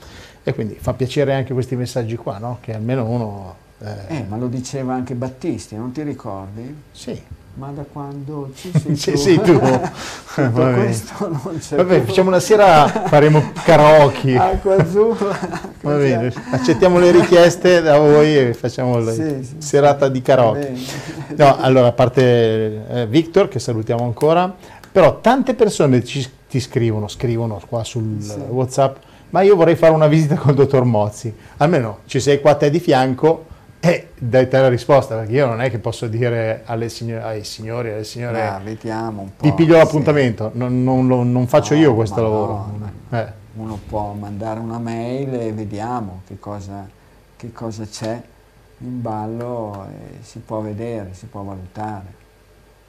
Può mandare... Guardate. Anche perché è un periodo che ce n'ho un diavolo per capello, eh, le api che quest'anno, eh, poverette, eh, tribolano loro, mi fanno tribolare gli orti, adesso c'è un secco boia, bisogna pensare in innaffiature, sistemare tante cose, ma andare avanti, mandare avanti un eh, piccolo angolo di questo paradiso terrestre come Mogliazze e c'è bisogno di grande, grande impegno, pensate che io e mia moglie una vita che non facciamo le ferie, non sappiamo neanche cosa siano, quindi questi, questi provvedimenti non mi fanno né caldo né freddo i provvedimenti del nostro drago al potere, perché io non devo andare da nessuna parte, non vado all'estero, non vado in ferie, non vado in vacanza, le ultime vacanze le avevamo fatte nel 1983 a Capo Vaticano, vicino a Tropea, in Calabria, a casa di un mio carissimo amico.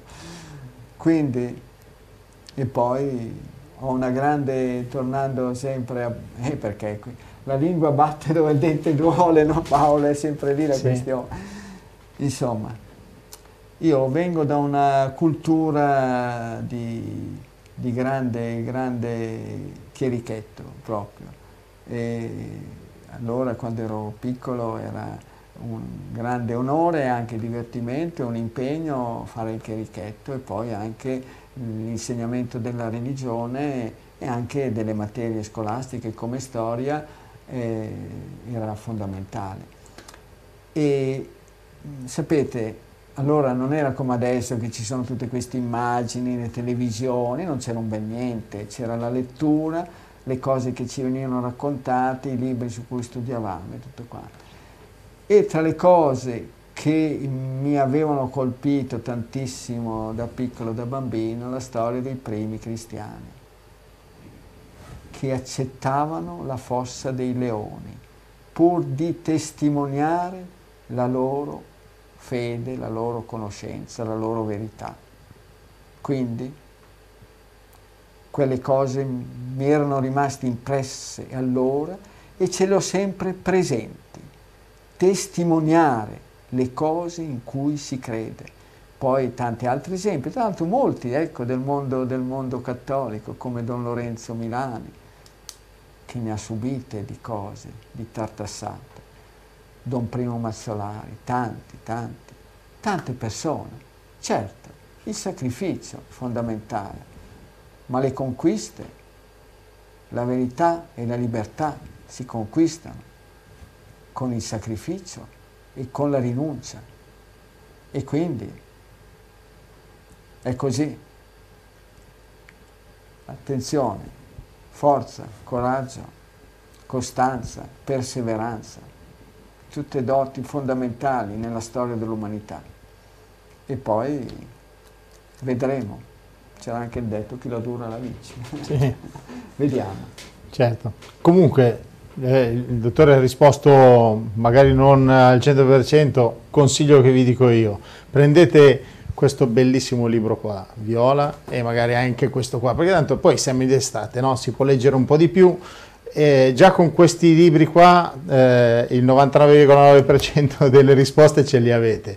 Poi se avete delle problematiche importanti, più grosse, mandate la mail. La mail è direttamente del dottore, info-dottormozzi.it, quindi il numero, mentre invece il numero che vedete qua è quello nostro della redazione, potete mandare le, le, le vostre domande e poi noi in trasmissione diamo, cerchiamo di dare un po' di risposte. Sono tantissime perché ce ne sono mediamente 4.000 a settimana, quindi non è che riusciamo a rispondere a tutte, però piano piano cerchiamo di dare varie risposte in modo tale che poi tutti possiate eh, avere un po' la risposta, perché poi vengono pubblicate anche a clip piccole da, da sole, quindi quando vedete la vostra problematica magari potete sentire qualche cosa, qualche notizia. Cerchiamo di, di dare il meglio, quello che possiamo fare lo facciamo più volentieri. Eh, Piero, una curiosità, una curiosità, una domanda, curiosità. Alberto, 49 anni, gruppo B da Verona, dice, dottore, un periodo estivo, tutti si buttano sulla frutta, come l'anguria, il melone, l'albicocca, le pesche, sì. ma io vorrei sapere se veramente le prugne, le prugne combattono sì. la glicemia alta. Ho sentito no, dire questa cosa e quindi volevo chiederla a lei. Ma chi è che dice Stepanzani? Ma guardate, la glicemia è un qualcosa che è quantificabile in modo altamente scientifico, ultrascientifico, terribilmente, tremendamente scientifico. C'è uno strumento che la misura. Bene, mangiate le prugne, due ore dopo vi misurate la glicemia. Qua bisognerebbe sapere però se il nostro caro amico ha problemi di glicemia alta oppure no e sapere chi è che le ha consigliato di usare le prugne per la glicemia alta. No, la frutta, nel modo più assoluto, tende a far alzare e come, e come la, la frutta. Mi ricorderò sempre, non lontano qui da Bobbio, una giovane donna affetta da diabete di tipo 1 che rimase stupita e stupefatta della sua glicemia alta, altissima, una mattina, che poi le, eppure non ha mangiato cose particolari, niente, no, ma io ho detto che cosa mangia? E alla fine mi disse che aveva mangiato due prugne secche, due prugne secche, che sono state sufficienti a farle avere una glicemia proprio quasi a 200. Quindi, per quello che io ne so, non c'è pericolo che le prugne combattano, combattano la, non so se però magari intendeva particolari prugne, perché ad esempio chi fa, chi pratica macrobiotica usa quelle piccole prugne che probabilmente sono come le nostre prugne un po' selvatiche, quelle sferiche, color viola, rosso carico, che in Giappone vengono chiamate umeboshi e sono messe con delle alghe sotto sale. Per cui probabilmente poi lì nella fermentazione lo zucchero non c'è più presente e quindi potrebbero, si potrebbe trattare di questi tipi di prugne, perché ben difficilmente le prugne normali, comuni, sia fresche che secche, possono combattere l'innalzamento della glicemia. Ok.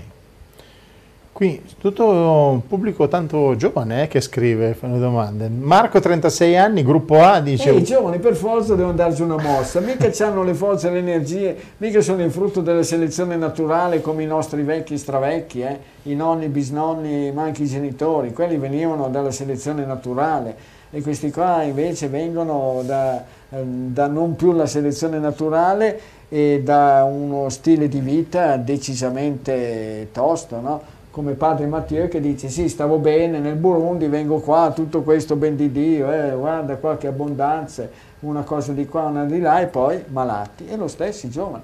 Quindi i giovani se vogliono avere un buon futuro devono pensare adesso a costruirselo Guarda, in fuori onda mi ha detto, mi sono spaventato la prima volta che sono andato in un supermercato, non ho mai visto una roba così, tan- così tanta roba da mangiare in un supermercato. Da noi ce n'era, ce n'è, sì, sì. però eh, fagioli, piselli, l'uovo, sì, quelle robe, non tutte queste non cose inscatolate con questo... Vabbè, comunque, no, è stato veramente piacevole. Senti Piero, ti dicevo, Marco, 36 anni, gruppo A, eh, dice io mi fido solo di Ray, vorrei fare eh, il donatore di sangue sì. e mi dicono tra le altre cose che se chi dona vive di più. È vero, dottore? Ma non so, non ho in mano queste statistiche, non glielo posso dire. Certamente l'Avis, ecco, che è praticamente l'ente principale per la raccolta del sangue donato, eh, potrebbe farle si potrebbe, ma non credo. È facile comunque che, vedete, nelle donne, perché c'è questa situazione per cui le donne campano di più degli uomini? Semplice, perché loro mensilmente hanno nell'età fertile una trasfusione di sangue, per cui loro ricambiano il loro sangue. Tutte le tossine vengono eliminate col ciclo mestruale. E io credo che sia lì il segreto per cui le donne campano meglio e più a lungo dei maschi. Adesso si sta assottigliando questa forbice, si sta riducendo. E credo che magari potrebbe essere così anche per chi eh, subisce la, il prelievo di uh, un po' di sangue, 250 cc di sangue ogni tot, non so quante volte, ogni 3-4 mesi. È tutto lì. Si tratta, questo potrebbe essere un frutto di una ricerca, dare magari questa, queste ricerche da fare a un gruppo magari di studenti universitari che potrebbero costruirci sopra una loro tesi di laurea. Mm-hmm. Se c'è qualche istituto, diciamo, universitario che vuole, ambisce ad avere queste conoscenze. Certo. Altro ragazzo giovane, Daniele di 20 anni, gruppo 0, dice scrivo per delle fascicolazioni che mi sono comparse dopo aver avuto il Covid. Volevo sapere se potrebbero essere dovute a degli strascichi appunto del Covid. Io mangio esclusivamente carne, pesce, verdura, uova, uova legumi tre o quattro volte alla settimana o pseudo cereali come quinoa una o due volte alla settimana.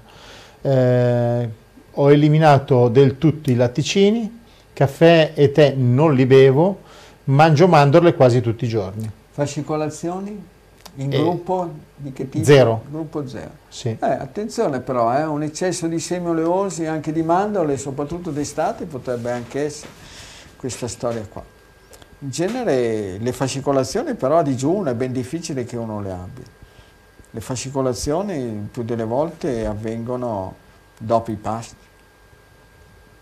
Non dice però dove è colpito, eh, no. queste fascicolazioni. No. Se le gambe, in genere sono le gambe, che che poi non so se effettivamente è un effetto del protrarsi del, del Covid, poi bisognerebbe sapere com'è che ha avuto il Covid, se in forma pesante, blanda, leggera e via dicendo. Mm -hmm. Poi tornando al nostro caro, il, il nostro grande capo, che, che, ha, detto, eh, che ha detto che insomma eh, c'è c'è da, da, stare attenti insomma, al, al, fatto che non si possano fare appelli a morire o far morire. Insomma, la stragrande maggioranza delle persone sono asintomatiche. Poi un'altra, eh, sul secondo gradino ci sono quelli che l'hanno contratto in forma lieve.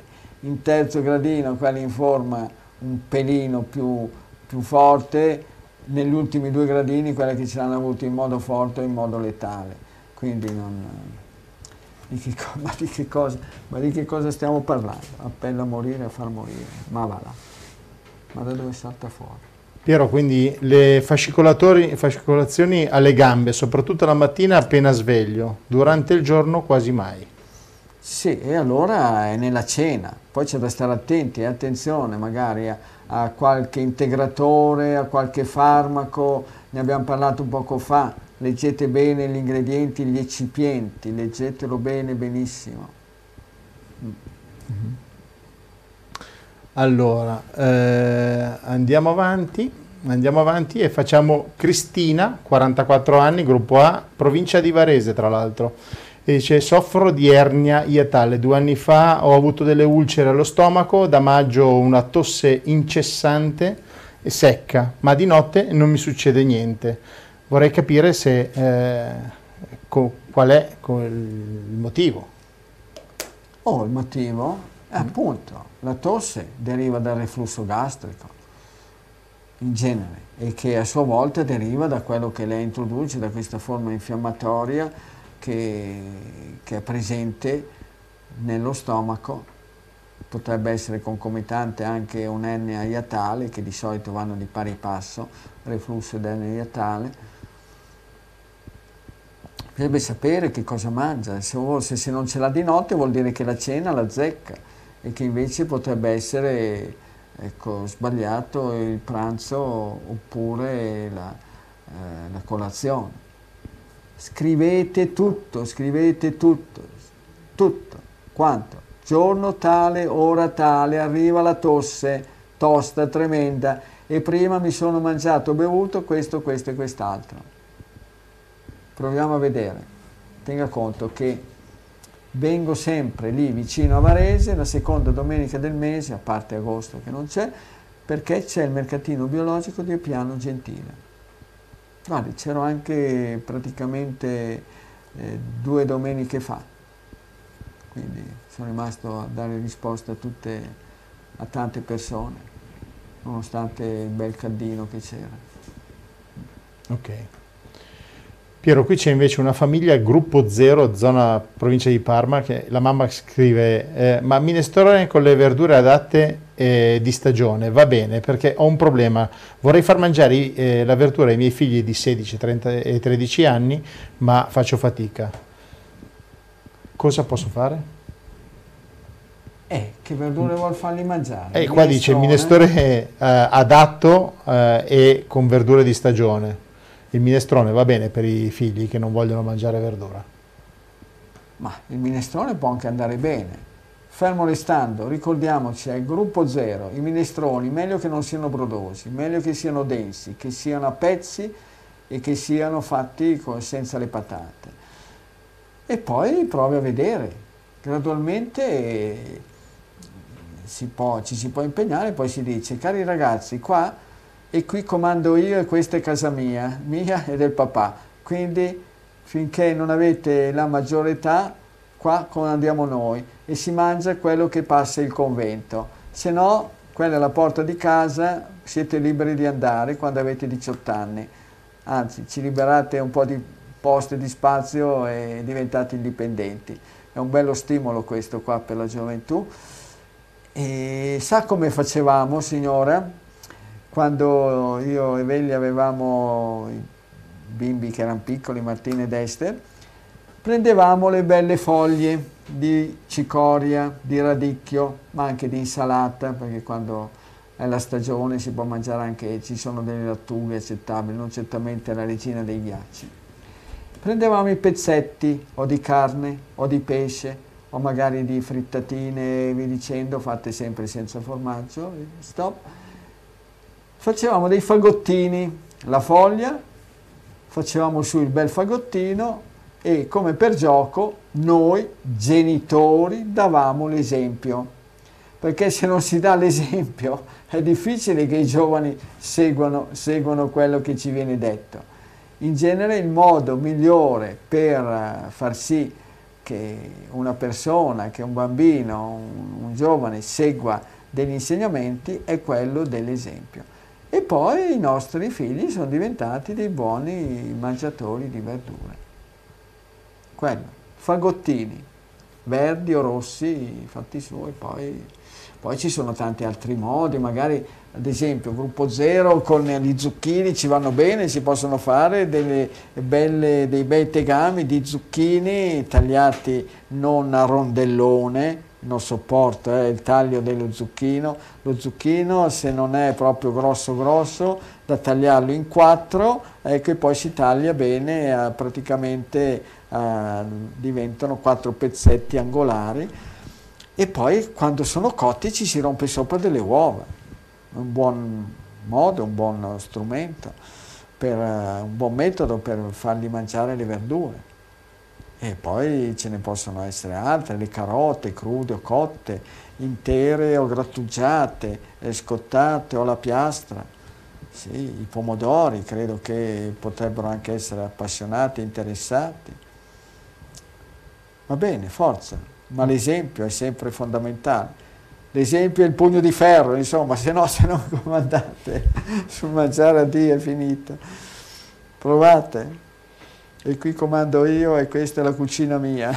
se vuoi mangiare, segui questo. Da noi da piccoli si diceva, ecco, o mangia ste minestra o salta ste minestra, no? si diceva, te l'hanno detto anche sì, a te. Sì, sì. Ecco, quindi adesso non si usa certamente più.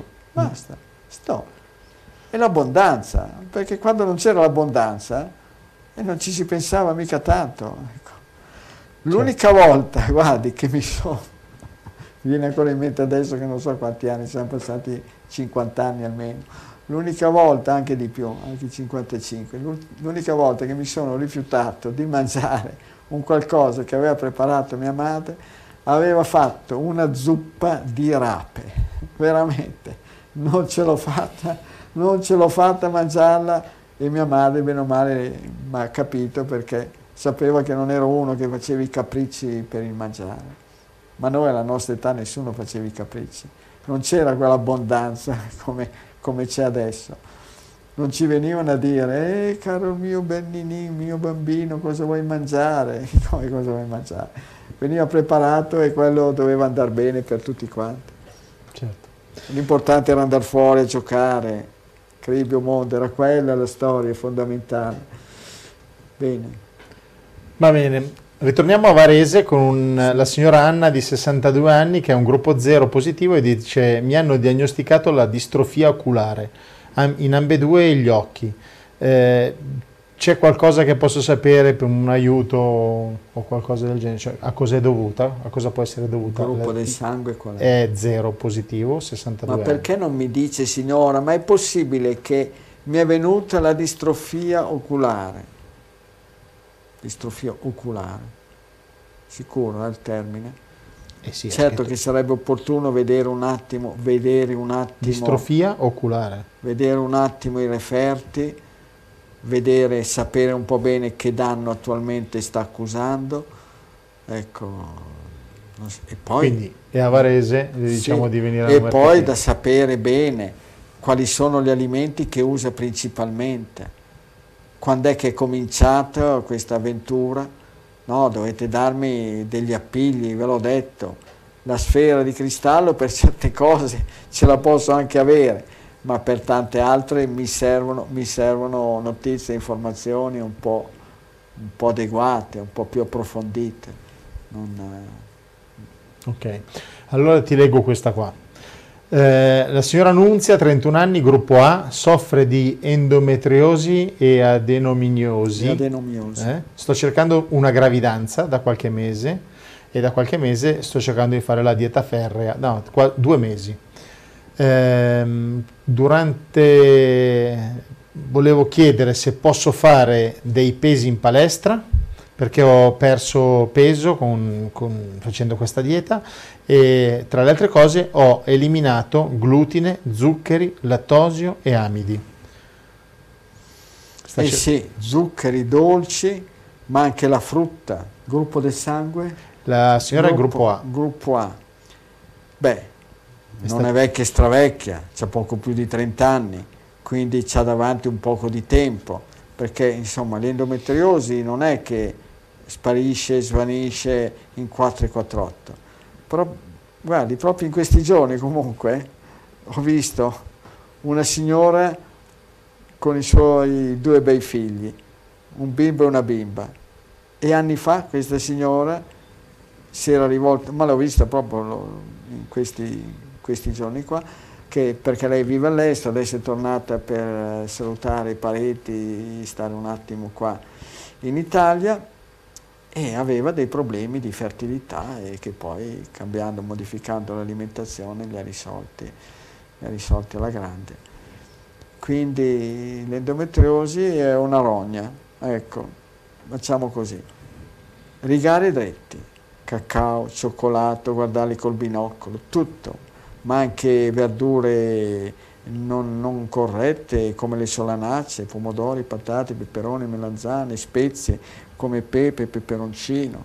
Eh, mamma mia, ce n'è di cose, ce n'è di cose che possono essere decisamente pericolose. Però fermo restando che non sono detentore dell'infallibilità, tante, ma tante sono state le donne che le ho viste andare poi in giro con un qualcuno in braccio. Ecco, un fagottino in braccio gliel'ho visto tante volte.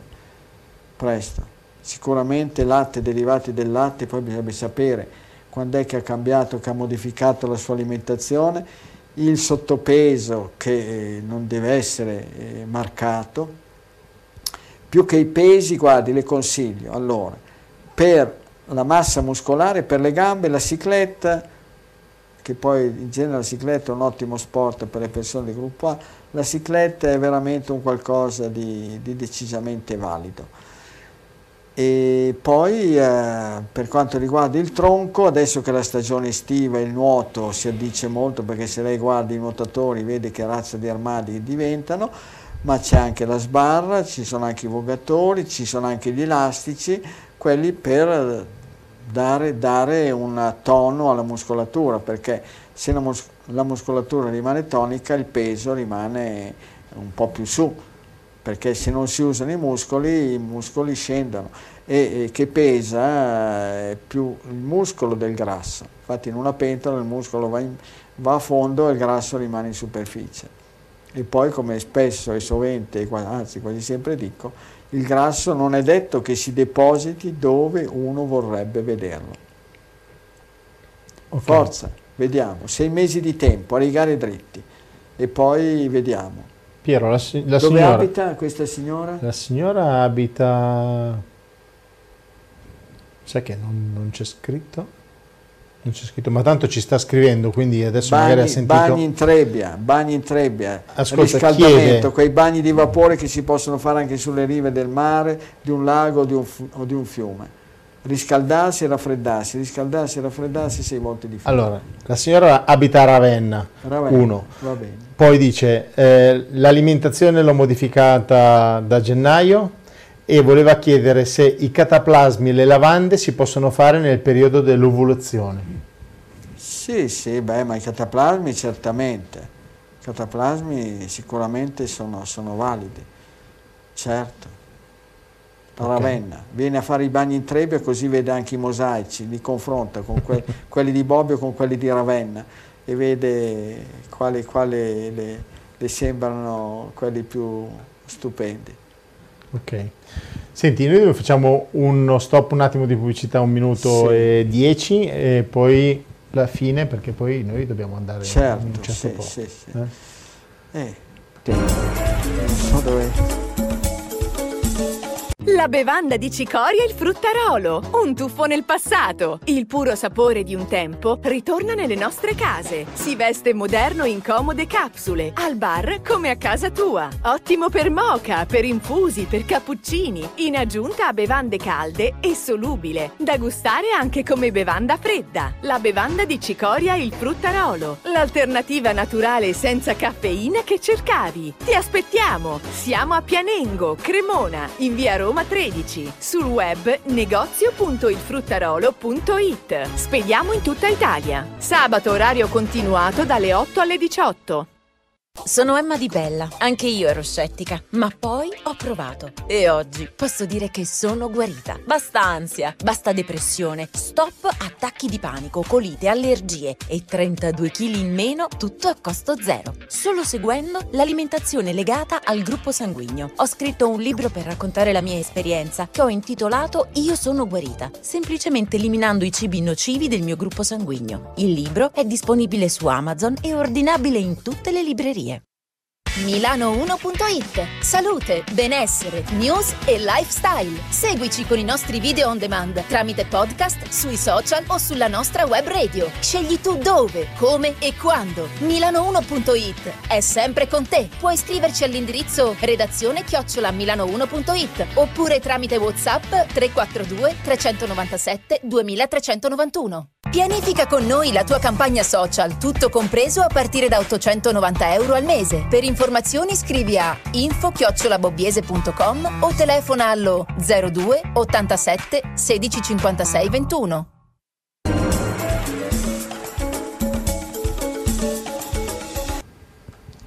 Rieccoci, rieccoci per eh, il rush finale, diciamo, i Sì. minuti finali. Tra l'altro vi ricordiamo che andiamo un po' in vacanza, almeno io vado un po' in vacanza perché il dottore no, rimane qua a lavorare perché c'è da curare un po' la terra. Io invece ho due figli, una moglie e mi piglio qualche giorno un po' al mare, qualcosa in montagna e quindi ci ritrovi- ritroviamo il 27 di agosto, giusto? Va ti, va, bene. ti va bene? Sì, Ok, se non, se non succede chissà che disastro. vabbè, al Può massimo... sempre succedere. Ok, E magari, chi lo sa, che non decidono di mettere, di preparare delle pire o roba del genere. Nella storia, nella storia dell'umanità ci ha insegnato tante cose. Eh, guarda te, qualcuno se l'è cavata ritrattando, qualcuno se l'è cavata fingendosi pazzo, qualcuno non se l'è cavata l'hanno bruciato vivo. Eh, non si sa mai, quando, quando comincia a prendere una certa piega, non si può mai dire, sai, chi è che avrebbe mai pensato che l'umanità eh, sarebbe finita in, in certi momenti a comportarsi come si è comportata?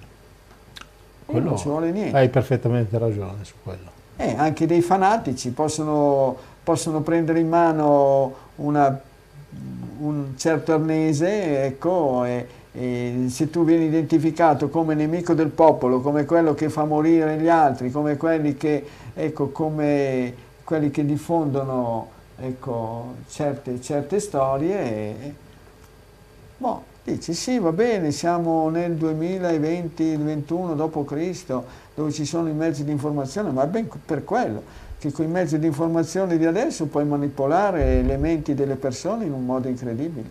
Prima venivano filtrate in tutti i vari passaggi ecco, che, che c'erano prima di arrivare da un capo all'altro. Adesso in un attimo girano da destra e a sinistra, a nord, a sud, a est, a ovest. Eh,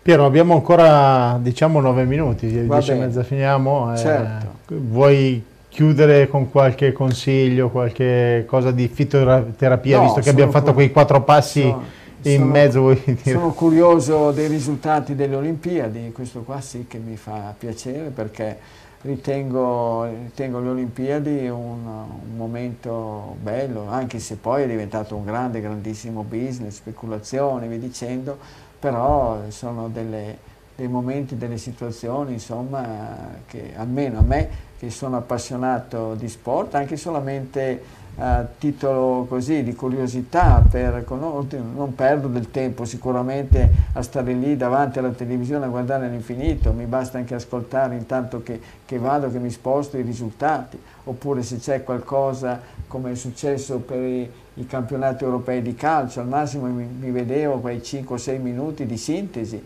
delle, delle partite più interessanti, basta, mi bastava, mi bastava sapere che cosa, che cosa era successo, il risultato finale. Ecco, quindi certo, la fitoterapia, accidenti, chissà dove ho appoggiato quella bellissima pianta di Enola, che tra l'altro Paolo poi l'ha fotografata, la presenteremo a fine agosto, una foglia veramente gigantesca di Enola. E l'Enola, che è un'ottima pianta, si usa la radice, eh, si raccoglie in primavera prima che si sviluppi, appena appena butta fuori i germogli, ecco, in modo che eh, si riesca a capire dove è posizionato tutto quanto il blocco radicale e va bene per tutte le patologie dell'apparato respiratorio, ecco.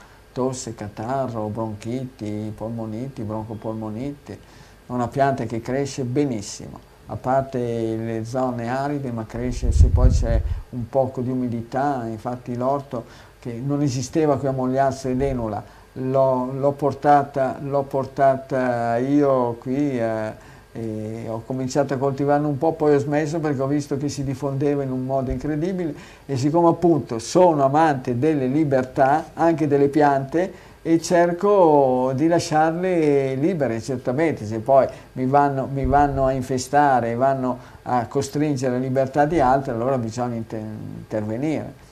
Sì come ad esempio mi ha fatto piacere benissimo quest'anno vedere un cespo di Nepeta cataria, la cosiddetta menta gatta, che è una pianta che coltivavo in passato, poi abbiamo smesso di usarla, di trasformarla e via dicendo, però quest'anno ce n'è un cespo bellissimo, chissà com'è il seme, quanto tempo è rimasto lì, si è sviluppato questa pianta in mezzo alle piante di lavanda.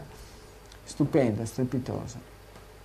Senti Piero, l'ultima, sì, curiosità, dai, di dare, di dare c'è un, una signora di 36 anni, che, gruppo zero, che dice eh, zona Bergamo, eh, che dice vorrei sapere quali sono, oltre all'alimentazione, che dice è un'altra cosa, nel senso la dieta ok, però vorrei fare dello sport per perdere del peso. E da poco ho iniziato a praticare il nuoto può essere uno sport giusto per una donna di 36 anni, gruppo zero, che vuole perdere un po' di peso? Allora, abbinato alla dieta? Quanti anni ha e quanto pesa? 36. Sì. No, lei scrive sono leggermente in sovrappeso. Cosa vuol dire leggermente? Eh, Ci questo... sono le bilance, sono qualcosa di oggettivo, signora, non nascondiamoci eh, dietro le parole un po' vaghe. Altezza e peso. Ma... Sente un po', guardi bene cosa diventano i nuotatori che diventano poi degli armadi. Ad esempio adesso la Pellegrini è ancora in buona forma, anche se ha due belle spalle, perché per forza, per come le usa, sono sviluppatissime. Ma se lei vuole vedere delle persone in perfetta linea, adesso quando ci sono appunto le, le gare di marcia, lei guardi i marciatori e le marciatrici e guardi i nuotatori e le nuotatrici e guardi quale è, quale è quale dei, dei due sport Vuoi i dati? Vuoi eh, dati? Sì. Altezza 1,67 m, peso 70 kg. Sì, eh, signora, eh, secondo i miei parametri almeno almeno un 10-11 kg ci sono. Eh. Tenga conto che io sono 57-58 quando sono proprio sul pesante eh, 59 per 1,72, magari adesso sarà 1,71 e sono in perfetta forma quando sono dai 57 ai 59. Quindi sì, non so se nuoto, ma lo pratichi bene il nuoto perché poi è uno sport che esercita molto tutto quanto la muscolatura, le articolazioni, però la marcia, la marcia assottiglia di più. Provi, provi a vederli adesso i marciatori, delle, sia uomini che donne, e lo vede perché poi quel passo, quel passo messo un piede davanti all'altro, che comporta anche un movimento delle anche come una rotazione combinato col movimento delle braccia, ossia avanti, poi se se lo scarica dalla rete lo vede, ecco, lo vede come si fa, avanti la gamba sinistra e avanti tendente un po' al basso come a fendere l'aria il braccio destro e viceversa avanti il piede destro e avanti il braccio sinistro. In questo modo qua dà una strigliata, una strizzata tale ai muscoli della, dell'addome, ai muscoli dei fianchi e anche alle natiche incredibile. Provi. E poi certamente col cibo perché sa, ha voglia lei, ha voglia a fare tutto lo sport che vuole. Poi se si alimenta in modo sbagliato non c'è santo che tenga, non, uh, i chili non vanno giù. A volte si può perdere anche il peso, ma standosene fermi, tranquilli, basta mangiare le cose giuste, adeguate. Certamente con un'attività fisica adeguata le cose vanno decisamente meglio. Possono andare meglio e in tempi più rapidi, più veloci. Piero, prima facevo un sorriso perché c'è delle persone che dicono ma cosa sventola il dottor Mozzi in mano? Sventola la bandiera, la bandiera rossa sbiadita, questa, quella per catturare, quella per catturare gli insetti, ma non volanti, non gli esseri viventi che si spostano, che sono in movimento, quelli che si adagiano, che si fermano e poi tacchete. La mosca si cattura quando si deposita, quando si ferma, non quando è in movimento. Tra, traetene, traetene motivo di ragionamento. Quello che viene fatto adesso è cercare di catturare certe mosche, certe mosche in movimento e le mosche in movimento si modificano, prendono il nome delle lettere dell'alfabeto greco e vediamo se riusciamo a fare passare tutte le lettere dell'alfabeto greco. Vediamo un po'. ok, dieci e mezza. Noi dovremmo andare... Diamo un saluto a tutti quanti. Certo. Allora, grazie a tutti per essere stati qua con noi, perché praticamente siamo collegati con, eh, tramite YouTube e tutto, ma è sempre bello sentire il vostro calore con tutti i messaggi che arrivano. Ricordo che il numero WhatsApp 342 397 2391 lo diciamo anche ehm, a voce, l'ho detto solo in chiusura perché la trasmissione poi va anche in formato podcast sulla radio, quindi potete scaricare l'app gratuita eh, e quindi sentite i consigli del dottor Mozzi magari anche stando in spiaggia ad agosto. E sempre in spiaggia ad agosto ci sono tante belle letture. C'è questo libro qua che conoscete da tanto tempo, c'è questo libro qua che siccome chiedete ah ma il titolo, facciamo che il titolo non lo diciamo perché la volta che l'abbiamo detto ci hanno chiuso il canale per una settimana. Allora facciamo vedere bene bene bene questa cosa qua, c'è in libreria, poi potete chiamare Mogliazze direttamente, il fruttarolo che ve lo può spedire a casa, cioè ci sono i modi, sì, ci anche, sono i modi. Anche Quindi, Amazon, libri ce ne sono cose, tantissimi, sì. Amazon, eh, oggi c'è, poi c'è il libro blu. Sì, il libro blu sì. proprio per capire che cosa può succedere, già che si capisce che cosa è successo con la diga di Aswan, che cosa può succedere certo. con la diga in, in, Etiopia, con il Nilo blu o azzurro. Insomma. Quindi si può guarire, e poi c'è per gli sì. amanti della fitoterapia, c'è il libro sempre fatto da Martino Mozzi, sì. con tutte le, delle belle foto, delle belle descrizioni, quindi eh, per passare una bella estate, prendetevi un libro e allora, leggete un libro. Sì, sì, sì, poi siate curiosi, diventate curiosi, non fermatevi in modo superficiale, senza diventare fanatici. Guardate i dati spiegati bene dal dottor Reinisio su Radio Radio. Guardateli e poi se volete avere dei dati provate ad andare a vedere, questo ne avevo già detto la volta scorsa, Statistiche coronavirus in Italia. Cliccate, vi si apre la pagina, scendete, si apre di nuovo le statistiche del coronavirus in Italia. Cliccate lì e vi si apre tutto quanto. In basso a destra ci sono tutte le caselle, per cui dagli ultimi dieci giorni si può risalire fino ai primi, ai primi dieci giorni e potete farvi i vostri debiti confronti, che così quando parteciperete a qualche discussione o quando qualcuno vi vorrà dire ecco, determinate cose, voi magari sarete anche pronti a rispondere. E se qualcuno dirà che i dati dell'anno scorso erano falsati dal, praticamente dal lockdown prolungato, no signori miei cari, perché il lockdown finì alla fine di aprile. Quindi dopo tre mesi il lockdown non funzionava già più. È che l'anno scorso c'erano determinate situazioni e praticamente non esisteva quello che adesso viene sponsorizzato alla grande.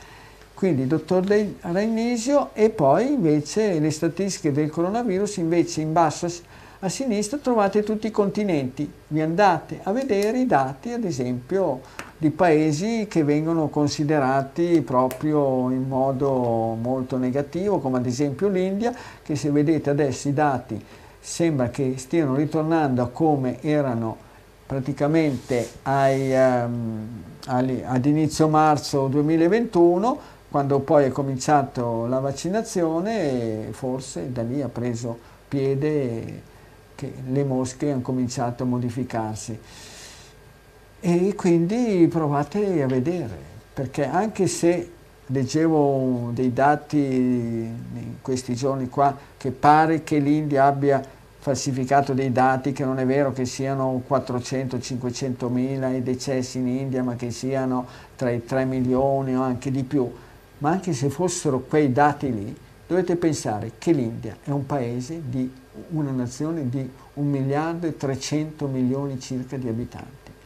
E forse, forse, i nostri dati, se effettivamente quelli fossero loro, i nostri 127, 128 o 130 mila, che siamo praticamente 25 volte meno dell'India, siamo lì sullo stesso, siamo lì sullo stesso livello. Quindi informatevi, usate tutti i neuroni, la massa cerebrale che abbiamo racchiuso qua dentro. E poi solo così, con l'informazione corretta, si possono intraprendere percorsi, strade che ci possono portare veramente ad attraversare il guado senza problemi. Tante cose belle a tutti quanti, buona, buona estate, buoni bagni, buone scalate, buono tutto, buoni viaggi. A Bobbio c'è un fiume stupendo, chi vuole venire a farsi il suo periodo proprio di purificazione, riscaldarsi col sole, raffreddarsi con l'acqua del Trebbia, strepitoso poi ci sono, c'è anche quella bellissima vasca di acque termali, gratis e temore dei. Va bene, e Va ci bene. sta anche qualche possibilità di sgarrare piacevolmente senza farsi troppo, troppo male.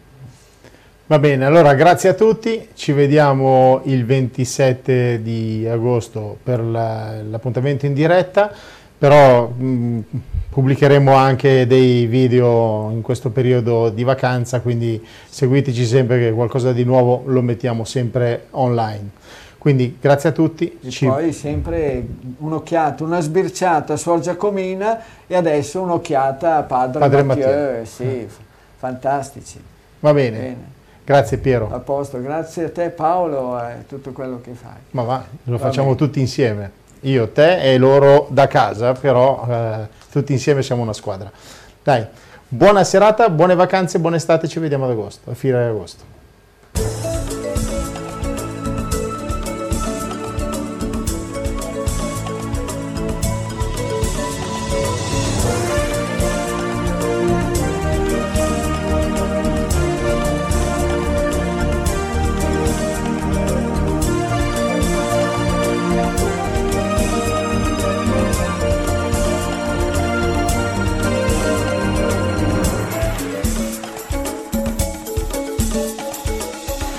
Cerchi un'alternativa ai soliti gusti? Allora il fruttarolo è il posto giusto per te. Farine di legumi, amaranto, miglio, grano saraceno, quinoa e molto altro. Prodotti naturalmente senza glutine, ma anche senza latticini o lieviti. Se anche tu credi fortemente che la salute inizia dal cibo, vieni a trovarci. Siamo a Pianengo, Cremona, in via Roma 13. Sul web negozio.ilfruttarolo.it o arriviamo noi a casa tua con comode spedizioni in tutta Italia. Sabato orario continuato dalle 8 alle 18.